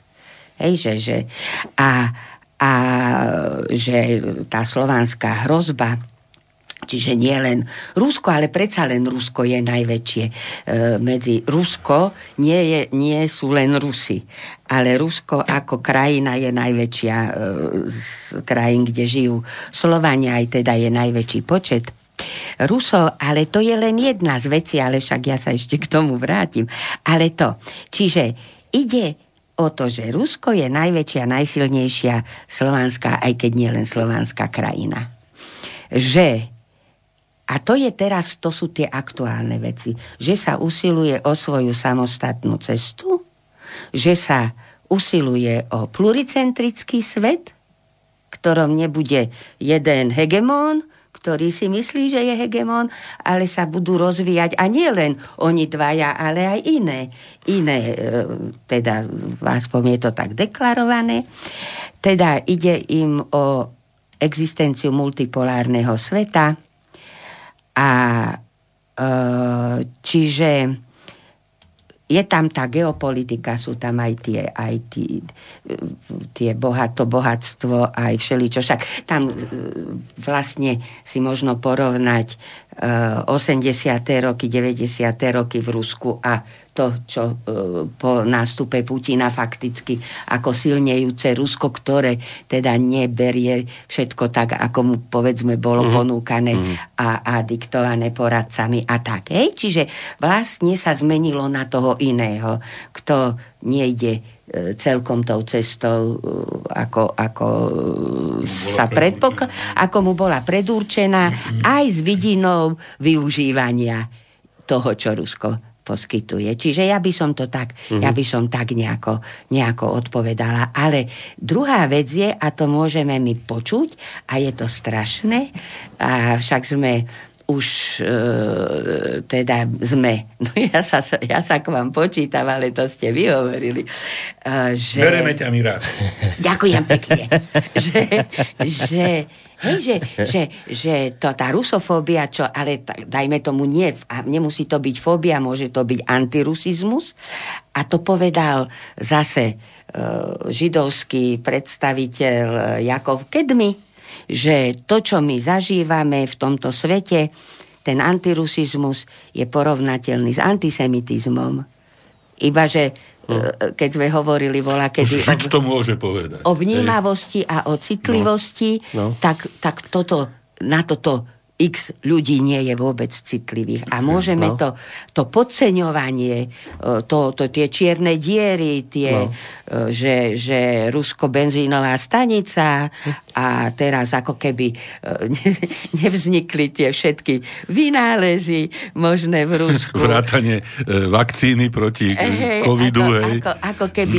Teď sa budeme brániť, tu budeme radšej zomrieť. za kapu. Ale, ale nie, Rusku, len Rusku nie. No. To... No. A pritom bude jediný jediná účinná na celom svete. Ja som čítala niekde aj to, že keď prišli Rusi uh, už ako teda útočníci do Sovietskeho zväzu, akí boli prekvapení, keď sa stretli s kultivovanými a vzdelanými ľuďmi, povedzme. Oblečenými. Tam aj, aj na dedinách a tak, kde, kde ich nečakali. Že kde mali knižnice a čítali knihy svetových hej, autorov. Hej. Hej. Čiže, čiže taká predstava bola pestovaná no. o tých, tá dehumanizácia, no. hej? No, prečo no, no. ich môžeme my likvidovať. Viete, že však tu už padlo to, že, že, že ten novičok, to, to je tiež taký dobrý príklad toho, že keď sa bavíme o tom, že ten Jakov keď mi hovorí, že však už tu máme nejaký ako keby novodobý antizemitizmus voči Rusom. Ano, ano. Že, že všimnite si, že a to, ľudia, to, to, to, to robia ľudia, ktorí inak vždy hovoria najviac o kritickom myslení. To kritické myslenie všade používajú, veľmi ho pestujú, na školách ho chcú pestovať tak, ale príde novičok a kritické myslenie sa vytratí. Že vy musíte automaticky uveriť tej verzii, že no, tak teraz Navalny bol otravený novičokom, bol, teda, že bol otrávený, bol to novičok a bola to objednávka Kremľa. A to, to už musíte zobrať ako automatickú vec a vrem, že dobre, ale však a kde sa vytratilo kritické myslenie, že a už pri tom Rusku neexistuje? Nie. No, Tam sa nepýtate? Zase dajme ten optimizmus, že v prieskume Globseku 26% tomu uverí a 53% povie, že to je pravý opak. Hej. Takže buďme, buďme, buďme optimisti. Ale ešte, ešte teda dajte mi ešte, že totižto v tých... E, sme aj hovorili, že, že e, fakticky je dobre možno aj spomenúť aj nejaké zdroje, nejakú mhm. literatúru, mm. čo by si ľudia mohli prečítať, avšak meno Lubomír Lipták iste všeli, kto má vo vedomí. A v knihe E, storočie dlhšie ako 100 rokov, to je kniha z roku 1999, vyšla v Kaligrame, má Lipták tri také štúdie, ktoré sa dotýkajú našej témy. Jedno je charakter druhej svetovej vojny a SMP, potom sú tam tri tradície povstania a ešte štúdia Iná vojna. Čo je veľmi dôležitá štúdia z toho hľadiska. Inak on tam má e, ešte predtým, ako, ako prečítam to, čo chcem, čo, prečo som to išla prečítať, počúvajte. Hej, to je, to je v nadväznosti na príjmanie tých deklarácií v Európskom parlamente vládi, mm-hmm. hej, a, a všetko toto. Takže prečítajte si, drahý Lubomíra Liptáka, ktorý hovorí, hovorí o tom viac, ja len prečítam tie, tie dve slova, dve vety. E, sú rozličné diskusie o mnohých čiastkových otázkach, o zaradení a význam jednotlivých udalostí. Dva kľúčové faktory sú však nesporné. Agresorom, a teda vyníkom rozpútania druhej svetovej vojny je hitlerovské Nemecko. Dva. Hitlerové vojenské ciele ďaleko prekročili obvyklý rámec, obvyklý rámec európskych vojen, pri najmenšom od obdobia sťahovania národov. A teda fakticky on, preto sa to volá iná vojna, mm. lebo on tu vykresľuje uh, na základe dokumentov všetkého uh-huh. možného, e, nielen Hitlerovho Mein Kampfu, ale aj ako sa to vyvíjalo, vlastne obraz tej inej vojny, kde šlo o likvidáciu vlastne e, obyvateľov Ruska v záujme osídlenia prístorov. Hej? To dnes sa až tak, až tak e, ako nepertraktuje v zmysle, že teraz by šlo Že nie je dobitie a porobenie, ale zničenie. Zničenie, aby vlastne vznikol priestor pre usídlenie Nemcov. Však e, akože, no však to je strašné. A teraz on tu píše uh, Liptak aj to, uh, a nech si, nech si naši poslucháči prípadne nájdu, čo plánovali s nami. Hej? My sme čítali teda... No, Heidricha. No? Himmlera. Heidricha. A, a teda Lipták e, sleduje aj to, čo sa týkalo slovenského územia a fakticky teda sa predpokladala na základe všelijakých rasových výskumov, ktoré tu realizovali však po celom svete, že e, by Slovensko teda bolo vhodné na germanizáciu. Čiže buď by mohlo patriť do centra Germánie, Mm. Alebo čiastočne by mohlo uh, teda fungovať ako služobný, ako služobný národ. No ale toto som chcela o tom, o tom čo to, k tomu ľudinovi. Takže nie len Mináč, ale aj Lipták, teda, hej, to mi je také milé, že e, kto, kto komu nevonia Mináč, tak nech počúva Liptáka, hej? Uh-huh. Akože my počúvame, aj čítame, aj, aj toho, aj toho. Takže hovorí tu o istom poradcovi Hlinkovej gardy Nagelerovi, ktorý vypracoval v 43. nejakú rozsiahlu správu a tak. Na podporu asimilácie navrhoval Nageler množstvo opatrení, napríklad, počúvajme, všestranné prepojenie Slovenska s Nemeckom, a to kultúrne a psychologicky. Súčasne s rozbitím slovanského povedomia to všetko sa deje momentálne v inom garde. Hej, že a ďalej. Propaganda, propaganda mala zdôrazňovať vzájomné odsudzenie slovanských národov, ich nepriateľstvo. Propaganda mala zdôrazňovať, teraz sa na tom pracuje aby, aby sa čo naj, najviac e, odsudzili a znepriatelili po Ukrajinci duševnom... od Rusov, Bielorusi od Rusov. Poliaci od... Od Rusov. No. Po duševnom odzbrojení bude potom možné organizovať skutočný prelom dovnútra druhého národa. Tak. Máme no to. No tak vyzerá, že manuály už boli napísané, až sa toho len držia. A preto, preto tam ten obrázok na, že treba tlc nacistickú hydru. Mm-hmm. Nech vychádza, vylieza od kamkoľvek. Skadialkoľvek. Mm. Dobre, moji milí, tak teraz by sme mohli asi pustiť ďalšiu pesničku. Teraz nebude keď... hádanka? S Nebude hádanka. Dobre. Ale teraz tá pieseň ide, ide trošičku vopred tomu, čo bude nasledovať. Dobre.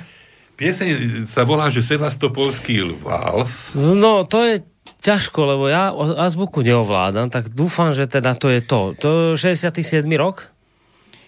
Môže byť? Môže byť, hej. No. Hej, to Diana A tak nemôže. príde mi raz kontrolovať pre istotu, že či toto je sevastopolský ten, lebo ja tomu nerozumiem. Hej. Tak dobre. Dobre.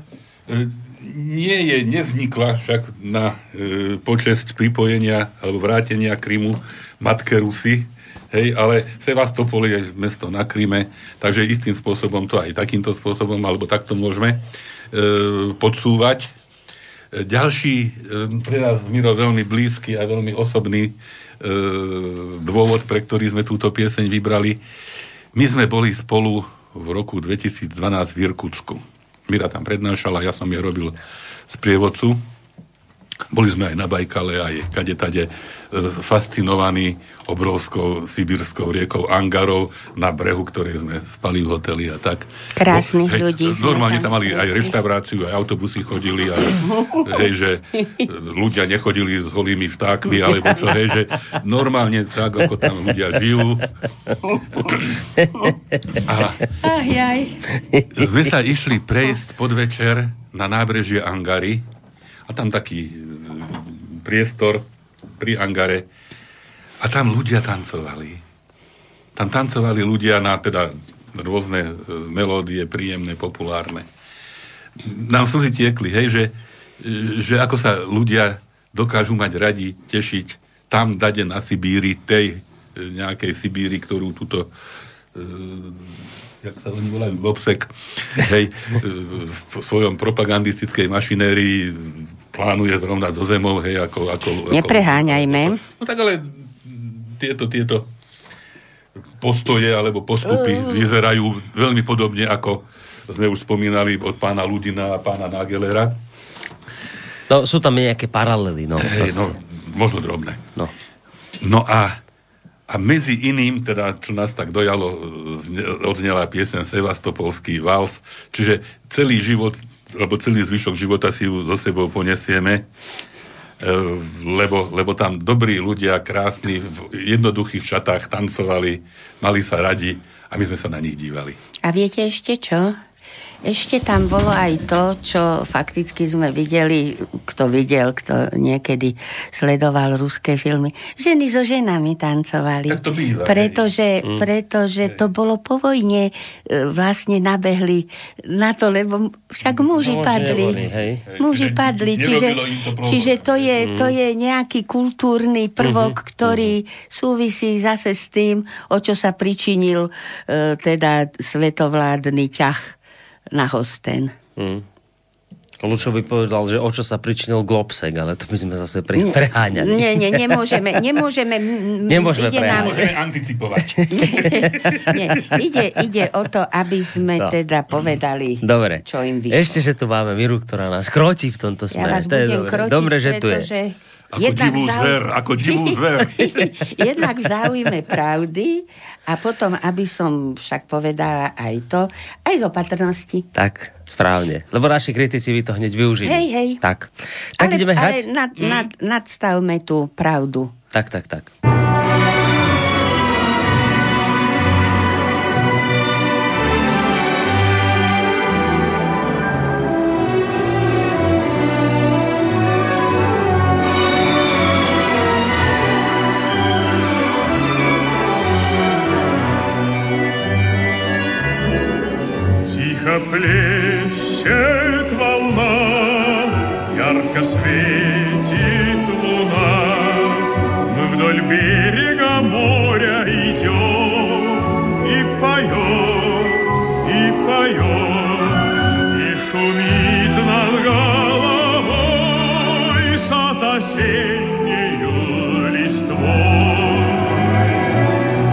Севастопольский вальс.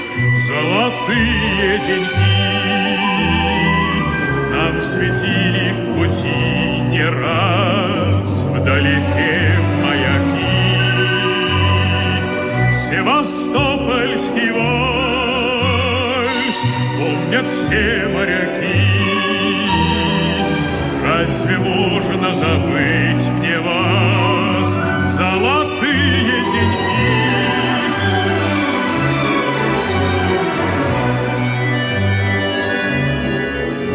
Малахов курган опустился туман. В эту ночь вы на пристань пришли проводить корабли. И с тех пор в краю любовь вспоминал я милый дом.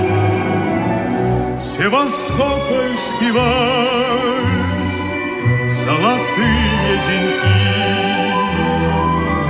Не светили в пути не раз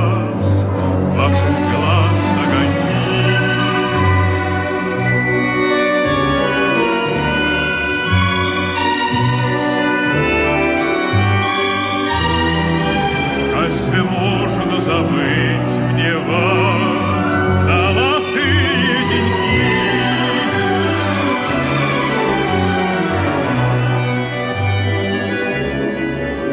вернулись домой в Севастополь родной, вновь как прежде каштаны в цвету. И опять я вас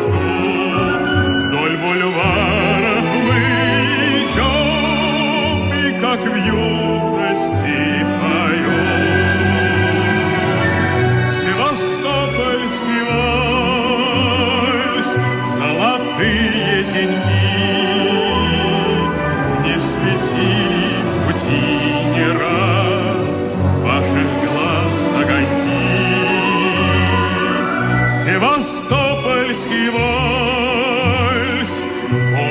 все моряки Разве можно забыть мне вас?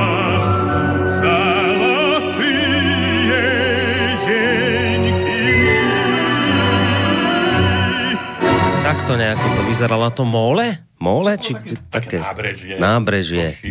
Keď tam bolo čo s Mírou. A hovorím, to človeku tak slzy vyhrkli, že sa za seba pozreli a takhle... Že to vôbec nečakali. Mm. Absolútne, hej. Šli sme sa zoznámiť, zoznámiť s riekou krásnou, čo, o ktorej sme čítali v našich detských knihách. O Jeniseji, Angare a Bajkale a naraz. A bum. Mm-hmm.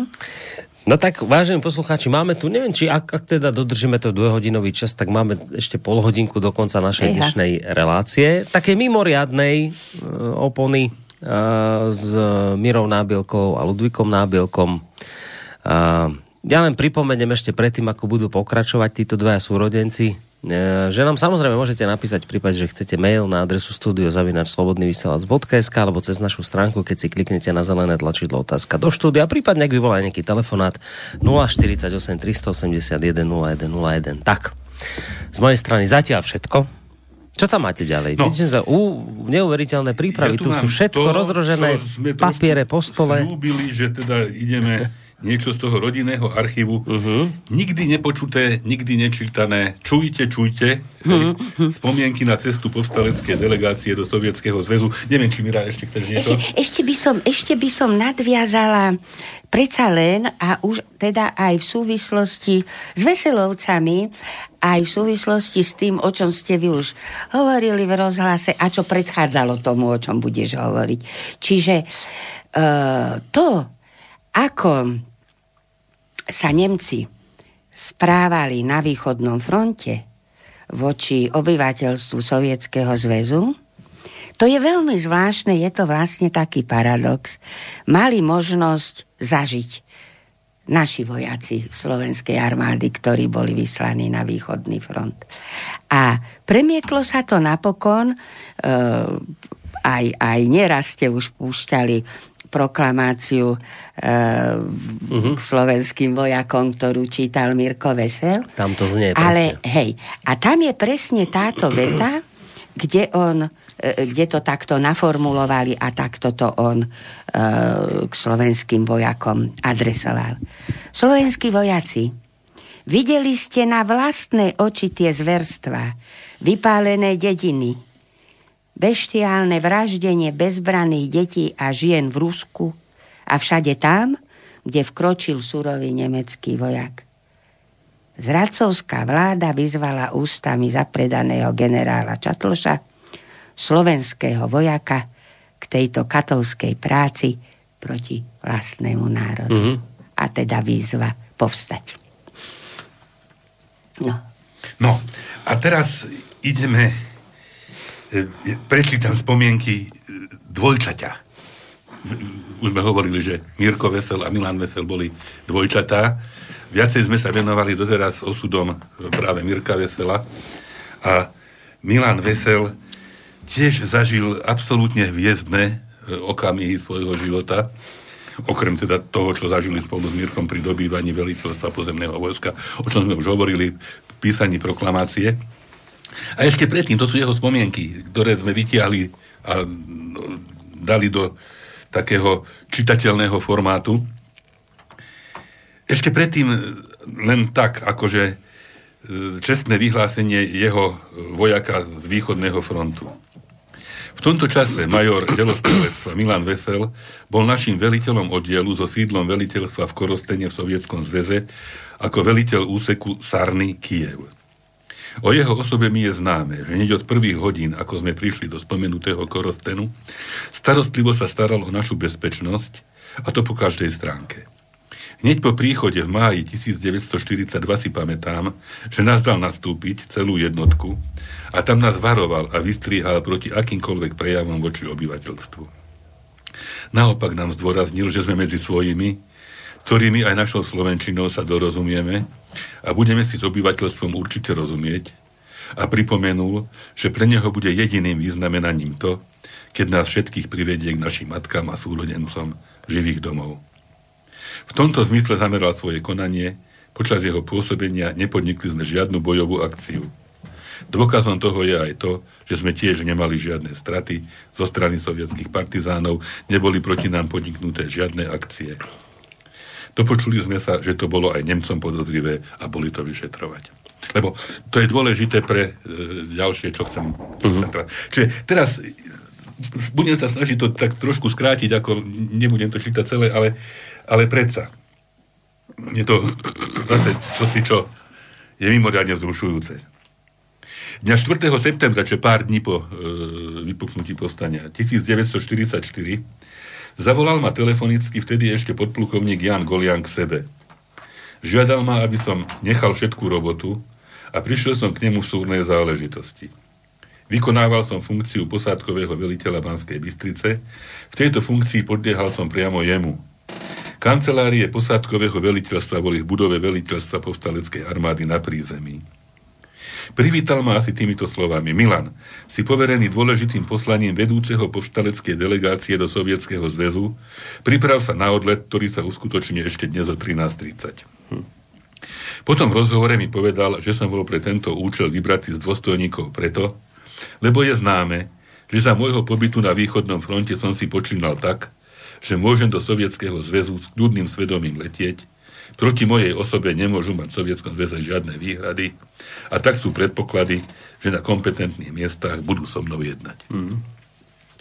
Cieľom našej cesty bol Kiev, kde bolo USPD, teda Ukrajinský štáb partizánskeho odviženia pri 4. ukrajinskom fronte, u generál poručíkovi Strokačovi, a potom jeho pomocou dostať sa do štábu maršala Koneva. Už mu pomník uh, zoťali. Hlavnou pohnútkou pre vyslanie delegácie do Sovietskeho zväzu bola potreba informovať vojenské a partizánske velenie o tom, čo sa 29. augusta u nás na Slovensku stalo, čo sa u nás deje a o vojenskej situácii na Slovensku. Zatiaľ, čo sme o týchto veciach hovorili, čo sme spolu s Golianom preberali momentálnu situáciu vlastnú a nepriateľskú, stav výstroje a výzbroje a podobne, na štábe veliteľstva sa pracovalo na vyhotovení oleát, špeciálnych máp a na požiadavkách najbližšej pomoci. Celý tento písomný materiál je momentálne údajne vo Vojenskom múzeu v Kieve, no boh vie, či ešte. Možno tam bude banderovské zase niečo keď v roku 1964 boli v Československu bývalí príslušníci e, ukrajinského štábu partizánskeho hnutia, od nich som sa dozvedel, že celý materiál, ktorý som svojho času odovzdal na veliteľstve, sa tam nachodí. Tieto písomnosti boli zhotovené dvojmo, a to pre štáb maršála Koneva a pre štáb generál poručíka Strokača. Nadovšetko ma Golian žiadal, aby som sa snažil dosiahnuť, aby sovietské vojenské velenie vzalo povstalecké Slovensko do operačného plánu. Ja sa niečo preskočím. Stretol som sa s ostatnými členmi delegácie. Boli to nadporučík Cyril Kuchta, strážmajster žandárstva Štefan Kuna, člen revolučného okresného národného výboru Martine Eštov, sovietský partizán Jach, a československý partizán Ivan Bystranin. Osádku lietadla tvorili poručík William Grun, pilot, čatár Jan Hatlančík, palubný mechanik a strelec a čatár Kmeď, radista. Leteli sme na trojmotorovom lietadle Savoja Markety, ktoré bolo upravené pre dopravu osôb typ SM-84 s miestami pre 18 osôb, vyzbrojenom gulometným dvojčaťom, tzv. dvojhlavňovým gulometom. Konečne asi okolo 15.30 bolo lietadlo pripravené. Po rozlúčení sa s Golianom a personálom letiska sme mohli odštartovať. Leteli sme pod slovenskými výsostnými znakmi. Na východ v malej výške. Predpokladali sme, že Nemci ešte svojim frontovým jednotkám neoznámili, že sme nepriatelia. Náš prílet do Kieva mal ohlásiť sovietský partizanský veliteľ major Veličko. Ochranou nášho letu bolo, že sme rátali s oznámením nášho príletu v Kieve, že pod slovenským znakom nás Nemci nebudú považovať, nás za Nemci budú považovať za svojich spojencov a leteli sme smerom na Lvov. Šťastne, šťastne sme preleteli cez front bez toho, že by nás Nemci boli napadli a dostali sme sa nad Sanok. Pod nami sme uvideli sovietské letisko s množstvom sovietských lietadiel a my sme si spokojne a radosne vydýchli. Na pocit istoty a bezpečnosti čoskoro sa zmenil, keď nás zali do protilietadlovej palby. Bolo to prirodzené, lebo pod slovenským znakom poznali donedávna nepriateľské lietadlá. Šťastne sme sa z palby dostali a tu nás zasa napadli dvaja stíhači. Pilot Grun dáva lietadlom znamenie, že sa podávame.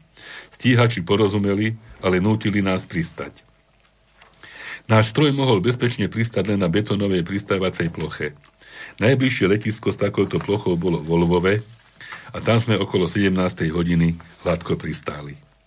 Pristali za nami i hneď aj obe stíhačky. Na jedného z pilotov si aj dnes rád spomínam.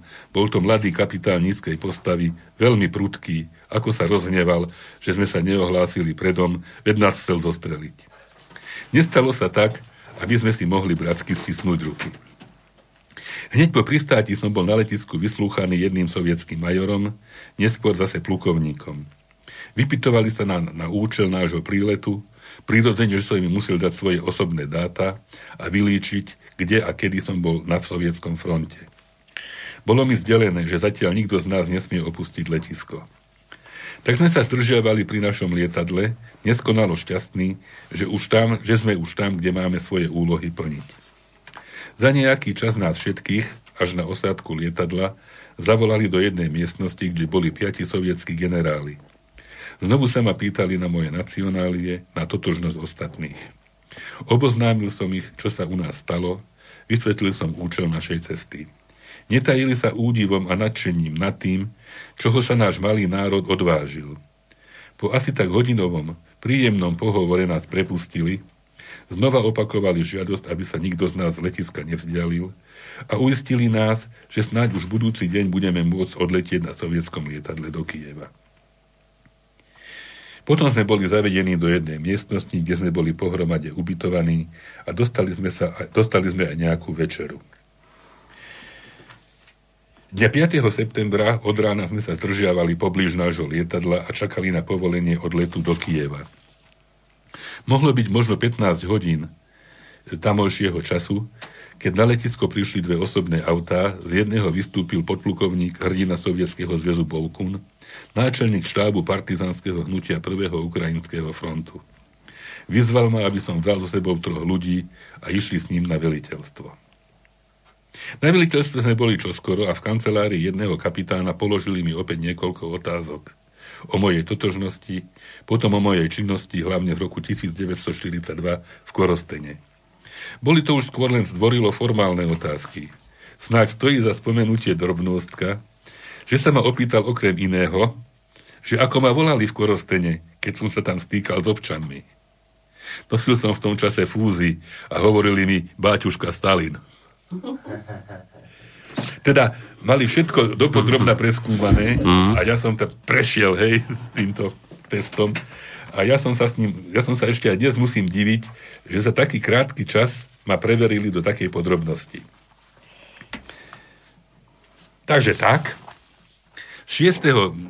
septembra ráno sme sa nechali oholiť, Ruble nám dal Bovkun, potom sme sa odobrali do štábu. Privítal nás jeden plukovník, po krátkej informácii nám zdelil, že maršál Konev je na fronte a budeme musieť na jeho návrat počkať. Opäť predbiehali informácie a prijal ich generál plukovník Sokolovský, zástupca maršála Koneva. Už svojim zjavom vojak prísneho pohľadu, sebavedomý, impozantný dôstojník. O situácii u nás bol už informovaný, mal pred sebou mapy, oleáty a ostatný písomný materiál, ktorý som predtým odozdal plukovníkovi. Pri odchode zo štábu boli sme požiadaní jedným sovietským generálom, aby sme išli s ním do ich jedálne, kde už boli zhromaždení dôstojníci jeho štábu, lebo už sa dopočuli o tom, že sme povstali, o našej prítomnosti v štábe armády. Aj keď sme sa tam zdržali len krátko, museli sme odpovedať na množstvo otázok. Prosto to nemohli pochopiť, že taký malý národ, taká malá armáda, trúfla si postaviť sa proti tak silnému nepriateľovi, že náš malý národ povstal. Nešetrili prejavmi načenia a chvály a my, vrcholne spokojní s vývojom udalosti, vracali sme sa do Lvova. Prenocovali sme na veliteľstve Vovkuna, po raňajkách poďakoval som sa mu za všetko, čo pre nás vykonal a šťastný výsledkom predchádzajúceho dňa požiadal som ho, aby ako upomienku prijal moju striebornú tabatierku.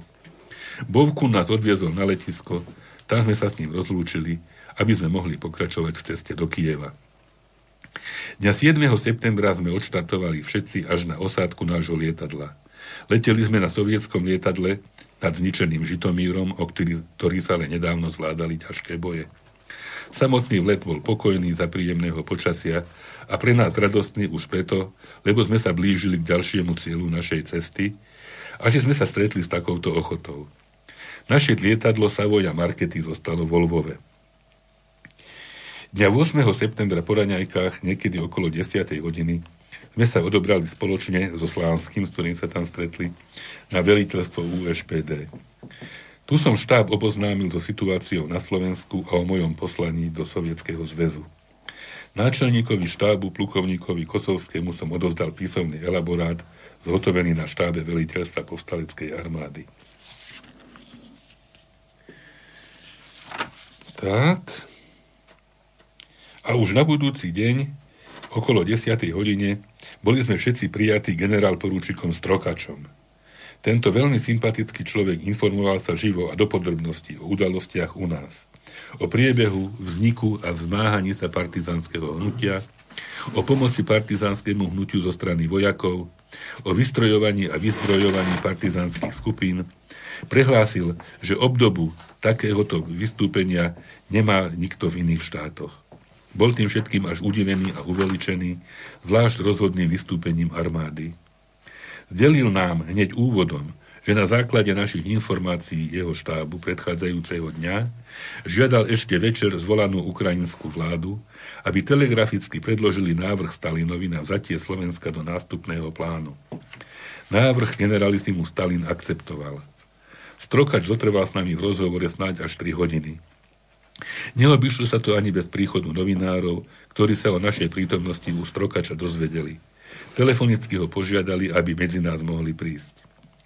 Strokač sa na mňa obrátil dotazom, že či nemám námietky proti príchodu novinárov a až po mojom uistení, že nás, že nie, zvolil. Už z tohoto je vidieť, že s akou jemnou pozornosťou Strokač s nami jednal. Je to charakteristické pre spôsob jeho jednania. S takým človekom sa zhovárať a jednať bolo príjemné, a tak tie hodiny ubehali vo vzduši úprimnej bratskej srdečnosti. Uistil nás o nevšednom záujme, jeho aj sovietov na zdarnom priebehu nášho povstania, ako aj o účinnej pomoci sovietov. Je len samozrejme, že rozhodnú pomoc nemôžeme očakávať zo dňa na deň, veď si to vyžaduje zmenu plánov, presuny jednotiek a materiálu a tak ďalej. Od tohoto e, skúseného veliteľa a organizátora partizánskeho hnutia u nás, ako aj v iných štátoch, dostal sa nám zácný hrad a ponaučení. Zdôrazňoval potrebu jednotného vedenia boja a velenia povstaleckej armády a partizánov. Potom sme hovorili o možnosti nášho návratu na Slovensko – Strokač navrhoval, aby sme sa vrátili na sovietskom lietadle a prijal si, aby naše lietadlo bolo panechané ako historický predmet pre vojenské múzeum v Kieve. My sme to lietadlo, keď sme tam boli s mojimi rodičmi, tam hľadali a myslím, že aj našli. Áno? Hej, je tam. S tým sme súhlasili a na žiadosť Strokača nadiktoval som mu svoje osobné dáta, ktoré potreboval pre označenie lietadla tabuľkou. Snáď stojí za poznámku, lebo je to charakteristické pre predstavu o priebehu povstania a spôsobu boja, že Strokač prejavil obavu, že či budeme môcť ešte vlastne pristať na troch duboch, či tam už nebudú Nemci. Nedíme sa tomu, nevedeli si predstaviť, že taká slabá armáda by bola schopná udržať súvislý front proti v tom čase ešte veľmi silnému a dobre vyzbrojenému nepriateľovi. Uistil som ho, že o to nemám obavu a tak nám prislúbil, že ako náhle to poveternostné podmienky dovolia, odletíme. Po krátkom mojom poďakovaní požiadal ma Strokač, aby som odovzdal jeho pozdrav Golianovi a tiež Slovenskej národnej rade. Pripomenul, aby sme nezabúdali, že je vojna a preto v prvej rade sa venovali boju s nepriateľom. Aby sme sa nedopúšťali zbytočných chýb, že aj u nich sa chyby urobili, ale že ich štát je veľký a my sme štát malý, nám by sa chyby ťažko naprávali. S prianím úspechov v spoločnom boji sa s nami rozlúčil a nás prepustil. Tým som svoj úkol danými Golianom splnil a poslanie našej delegácie skončilo. A ďalej potom ešte ako sa vracali domov. Tiež to bolo dramatické, bolo to na dva razy, Hej. lebo nedalo sa pristať.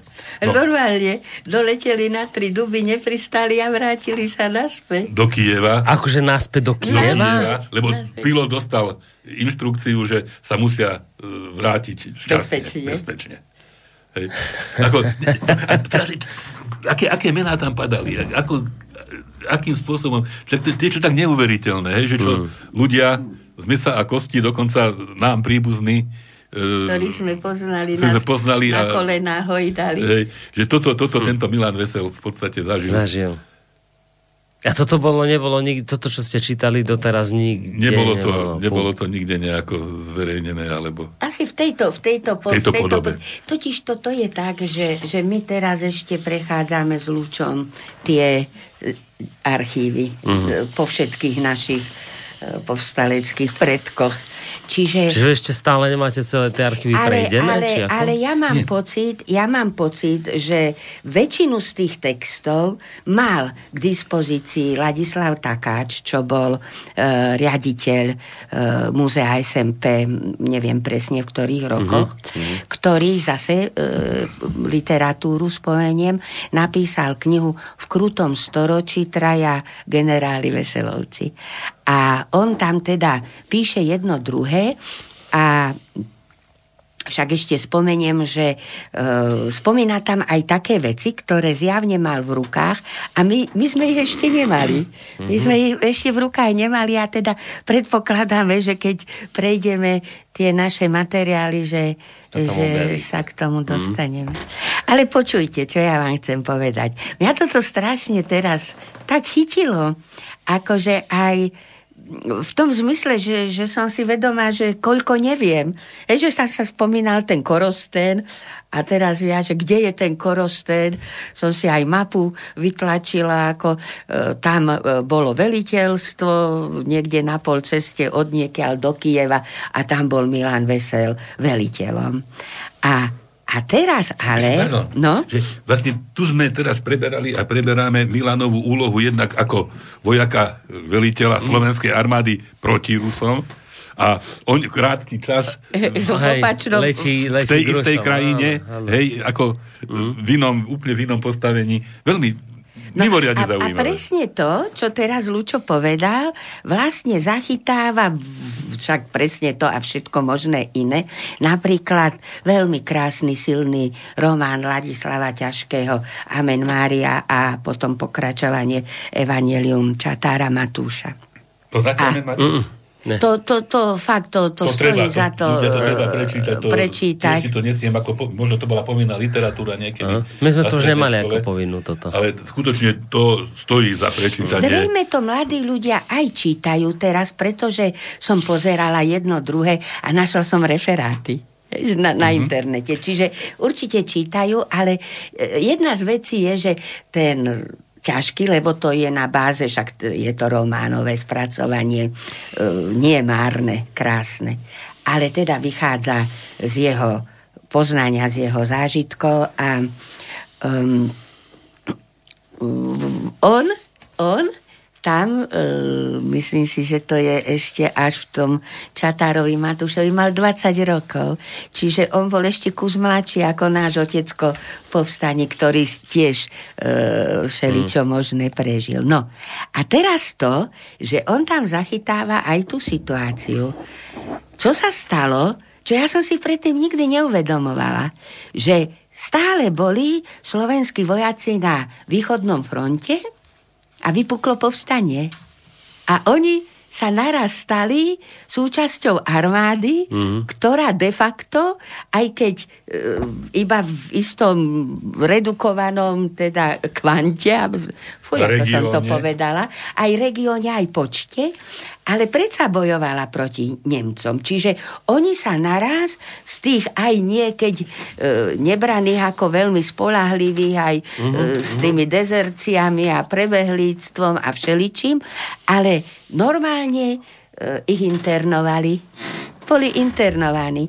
A teraz on tam opisuje napríklad, ako sú v nejakom tom ich internačnom tábore, kde teda de facto nie sú ako že zajaci a za plotom sú ruskí zajaci, ale tí ruskí zajaci sú sovietsky rozliční a rumunskí zajaci. Čiže veľmi akože zvláštna situácia. No a on tam ešte spomína, uh, no toto, toto je také, také zaujímavé, že, že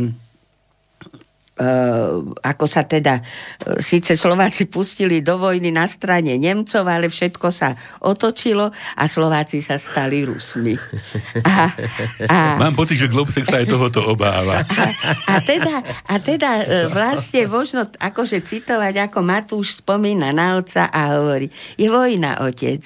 Slováci proti Nemcom. Slováci sú skoro Rusi ako dobre, že Slováci sú skoro Rusi. Hej, že, že fakticky... tieto tradície. Že fakticky, a to, to nie je to nie je e, nejaká ako e, niečo vnúť, hej, že to, to, to, to, to je to, čo sa žilo. Hej? Že, že vlastne, vlastne, keď sme hovorili o prijati tej deklarácie Európskeho parlamentu, kde sa všetko stavia e, hore nohami a že sme hovorili, že, že, že vlastne tam to ide úplne proti tradícii, proti tomu, ako, ako bolo organizované povstanie s kým sme, s kým sme bojovali, s kým sme mali zmluvy. Akože že uh, oni tam teraz držia akože stránku nejakých pobaltských republik, úplne akože fumigujúc, mažúc, uh, ako keby zmysel slovenského národne, aj keď sa k nemu hlásia verbálne. Hej, hej, čo to je taký oxym, oni robia oxymorony neuveriteľné, no. že s, sami popierajú... Mm, Povedala by som, že schizofrénia, keby som to chcela psychiatrizovať hej, trošku. Hej, hej, také schizofrenické. Prehliadnem to Len, len, len zase sa vrátime týmto k mailom k, k tej mládeži, lebo aj teraz zaznieva, že však máme tu tie tradície a oni to chcú potlačiť a to sa a hádam ani nedá a tak, ale teraz Marek tu píše dobre, keď vraví, že, a prečítam ten jeho mail, že pozdravujem zácných hostie. Borisa, ďakujeme pekne. Ano. Najprv malý postreh zo života. V 89. som mal 17 rokov. Pamätám si, že sme mali silný odpor voči Sovietskému zväzu. Popisujem, pripisujem to tomu tlaku, že proste musíme milovať ZSSR, tie násilné Puškinové pamätníky, posedenie pri samovare, mesiac Československo-sovietského priateľstva a učenie sa všetkých štátov ZSSR. Proste čím väčší tlak, tým väčší odpor. A teraz je to podstatné. Problém však vidím v mladej generácii, nejak sa mi javí nejaká odovzdaná, spracovaná. Nemala by byť tá mladá generácia už zo zásady proti hlavnému prúdu?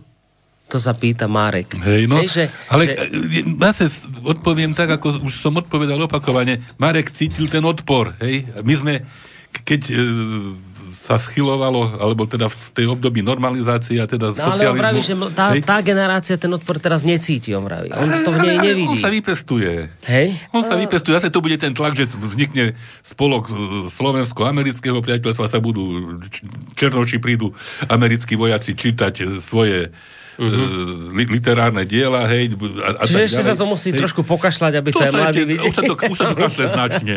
Takže ešte trošku sa to musí viac pokašľať a prekúknú to mladý. Vyvíja sa to rozlične, uh-huh. ale druhá vec je, ktorá, povedzme, nahráva tomu tej orientácii mladých na západ, pretože e, napokon aj, aj tie prieskumy ukazujú rozdiel medzi generáciami, však e, to aj skúmajú. Ako áno, áno. Mládež je v tom vždy inde. Ako, diferencie. Hej, hej. A e, ono svojho času e, písal, už sa nepamätám presne, aká to bola štúdia, ale e, český sociológ Petrusek a on vlastne poukazoval na to, ako prebieha tá hej, že tam bolo, že psychologicky a kultúrne zviazať s tým Nemeckom, hej, že to, mm. čo to tam e, bolo odporúčať, že ako sa, e, istý, ako sa intenzívne prepája na ten západ aj,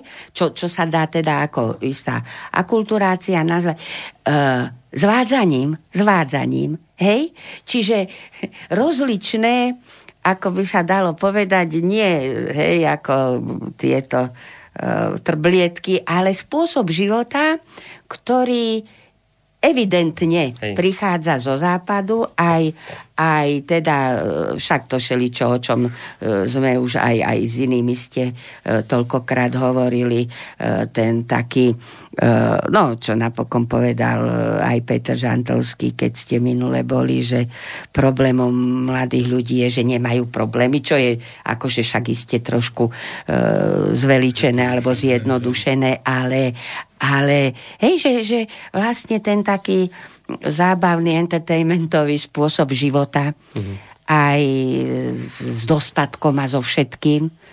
A čo ja viem, my sme vtedy videli, že Uh, to bolo také dojímavé pre mňa, keď uh, však my máme bratrancov v Spojených štátoch, emigrovali v 68. roku, tiež nám zobral uh, 68. rok našich parťákov z det. Hej, že vlastne, však ešte tuto chcem povedať niečo aj k tomu Milanovi, ale prišli títo bratranci a priniesli nám nejaké veľmi krásne zabalené čajíky. Mm-hmm. A to my sme nemali vtedy. Mm. A a moje dievčatko Julia malo vtedy, čo ja viem, sedem alebo koľko rokov. A ona sa pozrela na tie čajíky s takými obrážtekmi a povedala, že tí sa majú. Mm-hmm. Hej. To, to je to. Hej. Hej. Ja, ja zase poviem spomienku, čo otec môj hovoril. E, mohlo by to byť zase ako taká e, ilustrácia čohosi, že boli niekedy za slovenského štátu e, vojnového že boli v kine. A tam dávali nejaký žurnál a v žurnáli sa ukázal Hitler. Uh-huh. A zrazu začal niekto tlieskať. Jeden jediný v celom kine. Zatlieskal, teda zatlieskal začením a zrazu nič a zhasol do blba. Hej, čiže ja to vidím tak. Aha. Ako dobre. No, dúfajme. No. Dúfajme, že to bude tak s tým tleskaním, keď si do toho kina sadne mládež, lebo o to, o to sa teraz jedná. Lebo to bola mládež vtedy. No, keď to bola mládež to vtedy, tak dúfajme, že by to aj terajšie A ešte, ešte poviem drobnosť, maličku k, Miri, k Mire, čo hovorila o knihe Amen Mária Ladislavovi ťažkom. Na strednej škole sme hovorili, že teda sme to mali v povinnej literatúre a môj spolužiak Dano Jakubčík bol vyvolaný k tabuli a dostal otázku Ladislav Ťažký. A povedal, že Amen Mária. Ako všetko. milé, milé. Hej, mohol si to ešte trošku aj iným, inou intonáciou povedať, akože Amen Mária. No. Ale ja by som ešte to predsa povedala, aby sme mi tu nevyznievali však ako s nejakým takým spomienkovým optimizmom, aj keď ho máme. A teda už e, tiež bolo povedané, že ako ten spomienkový je silnejší, ako keď sme všeličo žili. A pritom my sme nežili už to, čo žili títo naši. A fakticky ono veľmi skoro po vojne sa začalo také Ehm, že to, že, že, že vlastne v 68. napríklad vyšla knižka Konfrontácie, veľmi zaujímavá, e, obsahuje aj nejaké literárne hmm. texty, aj Ladislava Ťažkého, ale eseje Petra Karvaša, e, Laca Novomeského, aj Husákovu, aj Romana Kaliského, Pavla Števčeka, ktorý vlastne tú knihu pripravil.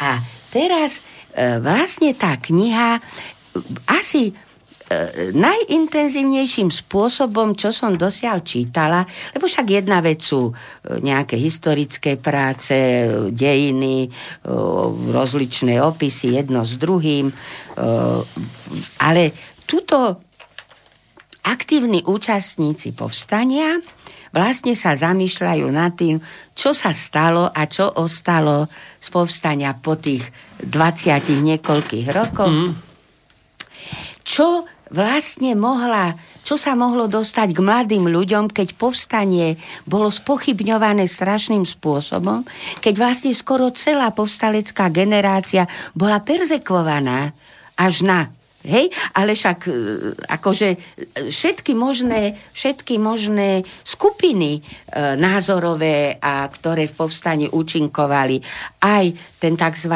občianský odboj, čiže demokratické strany, aj komunistický odboj, ktorých bol, boli ako e, tí buržoázni nacionalisti vlastne súdení mm. a napokon aj armáda. Mm. A našich sa to týkalo tak, že vlastne boli eh, najskôr ešte bezprostredne po vojne ometálovaní, získali rady, mm. povýšení a veľmi čoskoro vlastne sa začali persekúcie. Áno, áno. A aj, aj Milan Vesel, tento, čo letel takýmto spôsobom do Kieva s tou veľkou úlohou, tak e, v konečnom dôsledku sa ocitol vo vezení.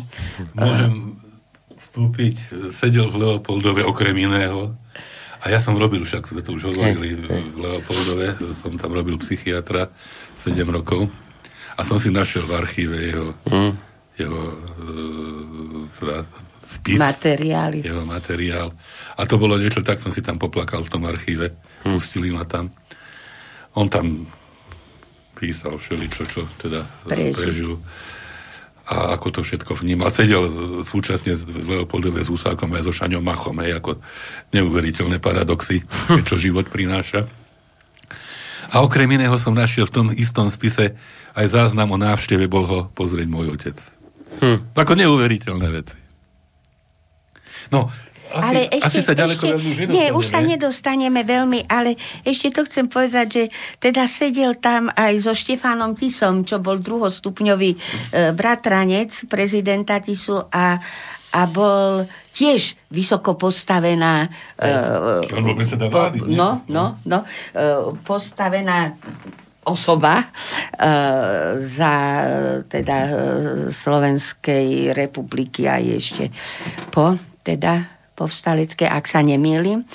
A sedeli spolu, akože v jednej miestnosti a rozprávali sa hm. o jednom druhom a e, niekde to mám, niekde som to čítal, asi v, tom, v tej takáčovej knihe, že sa ho pýtal Ujo Milan, že ako, ako to všetko vnímali, ako, ako mohli tak podľahnuť. Mm-hmm. A pýtal sa ho, že že už neviem, asi to tam, pí, že som sa ho spýtal, či čítal Mein Kampf. Mm. Hej, že, lebo nie je tam, či mu týkal, či mu vykal. Hej. A a teda tam bolo napísané, že nečítal. A on tam píše, ja som Mein Kampf čítal už v 30. neviem koľkom, mm. A teda mal som predstavu, čo bude. A veľmi som sa hambil píše Ujo Milan, že teraz, neviem, v 43. bol v Hanoveri, zrejme nejako vyslaný na kurze. Na kurze a že sa tam rozprával s Nemcami. A on mal predstavu, že sa má pred tými Nemcami tváriť ako teda nejaký pravoverný um, tak mm-hmm. v danej línii a že, a že oni mu povedali, že, a že že ako môže, že ako môže aj vlastne e, veriť tomu, čo aj, aj, aj tá Slovenská republika, že či nevie, že aké sú plány. Mm-hmm. A že, Tomu sami Nemci no, povedali. Nemci. A že oni sú, akože všetci, čo s nimi tam bol, akože antinacistickí. A veľmi sa tešili, lebo mali hm. pocit v 43. že to všetko padne. Pre, a, že, trvalo, no. a že on sa vtedy zahambil, že sa akože pred nimi hej, nepriznal, áno, hej, hej, nepriznal, hej. ale tak bol ale v Nemecku. Tak, tak to bolo asi pochopiteľné Nemecku. však samozrejme. Nemusel sa nikdy vrátiť. Hej, no tak isté, že to už teraz sa ľahko hodnotí, ale v tej situácii, keď nikto nevedel, čo z toho môže byť, tak asi sa zachoval úplne normálne pre tú dobu. No dobre, ako to vidíte? Končíme? Ja myslím, že končíme. Isté si spravíme ešte nejakú reláciu, lebo ostalo nám ešte veľa nedopovedaného. Dobre, však tak tá situácia... Tu, lebo zdá sa, že Mira tu zotrvá. Vyzerá, nie, nie, to, to, to, to, Možno navždy. To sa všetko uvidí. Akokoľvek no. študenti no. nám nastúpili a no. učiť mi prichodí. Aj Ale teraz určite na diálku, nie? Či, či... Zrejme na diálku no. a keby aj keby aj inak, tak ja mám problémy, pre ktoré hej, by som nemala. Hej, mm-hmm. takéto, hej. No, No, takže dobre, tak, tak si urobíme v dohľadnej dobe pokračovanie. Ja si myslím, že niečo, niečo by sme Dobre, tak vás nebudem zdržiavať, lebo však ten čas už je pokročilý, je 4 na 12, vy máte toho tak či onak vždy dosť, takže tak, dobre, ďakujem veľmi pekne vám obom, že ste no. prišli. Aj že... my, my sme ako, ja myslím, že my no. môžeme byť spokojní s dnešnou reláciou. Ja, ja som veľmi vďačná, no. že sme mohli, uh, aj si to krásne čítal toho Uja Milana. Však to je niečo také. Ale, to, tak, ale to sa tak fakt, že sa človek započúva no. a teraz, že, že až, až vás to tak prekvapí, že už koniec, že, že dajte ešte, že zaujímavé. Keď naozaj, hlavne keď si predstavíte, že to, že to nie je román, že to niekto si vymyslel a že to sú zápisky reálne, že to, to za tým je reálny človek. Že, že a teraz ešte o to viac, že keď viete, že to je priamy rodinný príslušník tuto, tohto pána, čo to číta. Že a to, keby to je aj nebol, ale keď si predstavíte, že to je ten človek, čo teda, ako sme vraveli, najskôr bol poslaný Nej. na východný front, no. potom v noci na nejakej chate z hodov okolností, však našej na Donovaloch písal e, Proklamácie. výzvu, Áno. proklamáciu, ktorou uh, začal e, vysielanie No ešte predtým bol v tom Hanoveri, hej? Na, predtým na, na bol v tom Hanoveri a ešte predtým, ako písal proklamáciu, ešte dobili, dobili veliteľstvo, veliteľstvo pozemného, pozemného vo, vojska. A potom opäť dní letel s neistým, absolútne neistým osudom hej, a tá strieľajú po nich, zostrelili chcú. Stíhačky, ako teraz je móda, zachytili a hey. donútili pristať. Hey. No ne, ne, neuveriteľné veci. Hmm. Však no ešte sme, zase no. takú drobnú spomienku, ktorá sa to tak iným spôsobom na Donovaloch sme boli však ako deti a mm, Milan Vesel e, s Milošom bývali v Ružomberku vtedy. A chodil na návštevy, však starka naša bola jeho sestra prišiel Ujo Milanko a priniesol takú hračku, ako človeče nezlobse, sa to volalo niekde to, ako, že pre deti musí niečo priniesť, že uloví lasička malého zajíčka. Hej, ako neuveriteľné hej, spomienky. No. Takže vy si na ňo ešte spomínate úplne. Ano, že, že lebo má... on bol, on bol úplne, tu, úplne, hej. úplne. No a to, čo vlastne ešte už len povedať, aj keď nebudeme o tom bližšie nič hovoriť, že teda Milan letel do Kieva.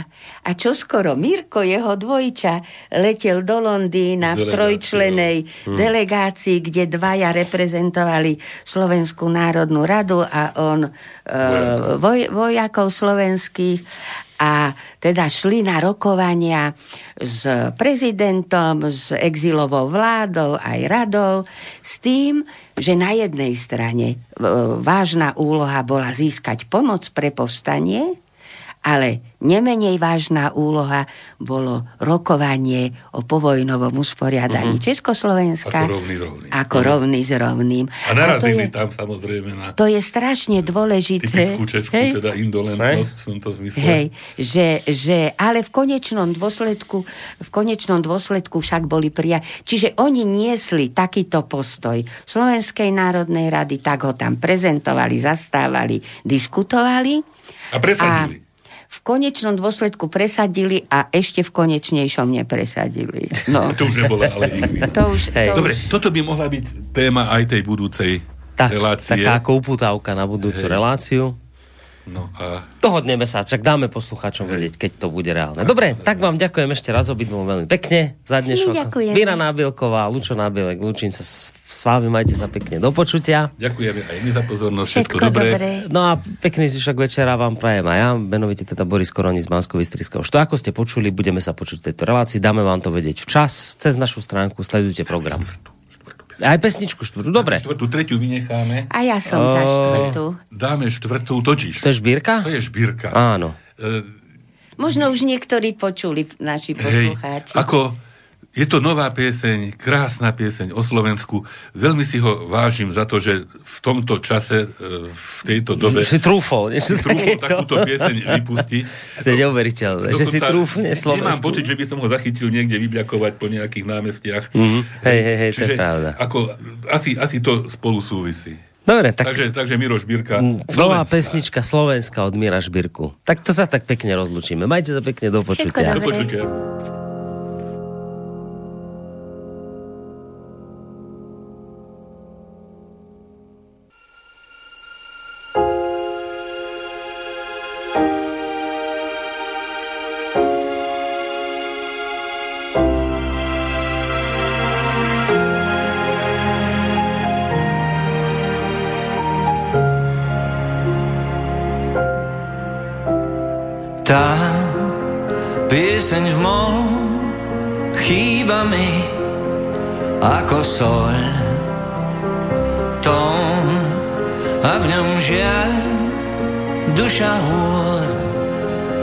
Skál slovenská. S tou piesňou znie vzdialené volanie. Viem, mám ju rád, roztopí srdce ľad postýkrát. Často sa mi sníva v noci o tých detských hrách, čo mi tajne prešli do krvi. Bol som iba malý chlapec, vychýlený z dráh, chodím stále v tenkej obuvi pieseň v mol, spomienok plný stôl. Tón pošlem v diaľ, duša hôr, duša skál, slovenská.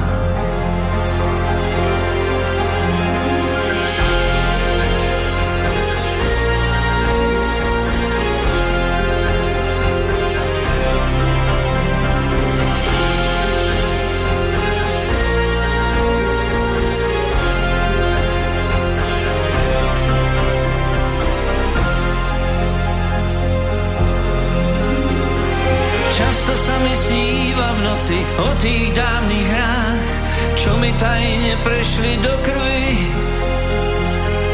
Bol som iba malý chlapec, vychýlený z dráh, chodím stále v tenkej obuvi. Piesňou znie vzdialené lákanie. Viem, mám ju rád, roztopí v srdci ľad posikra.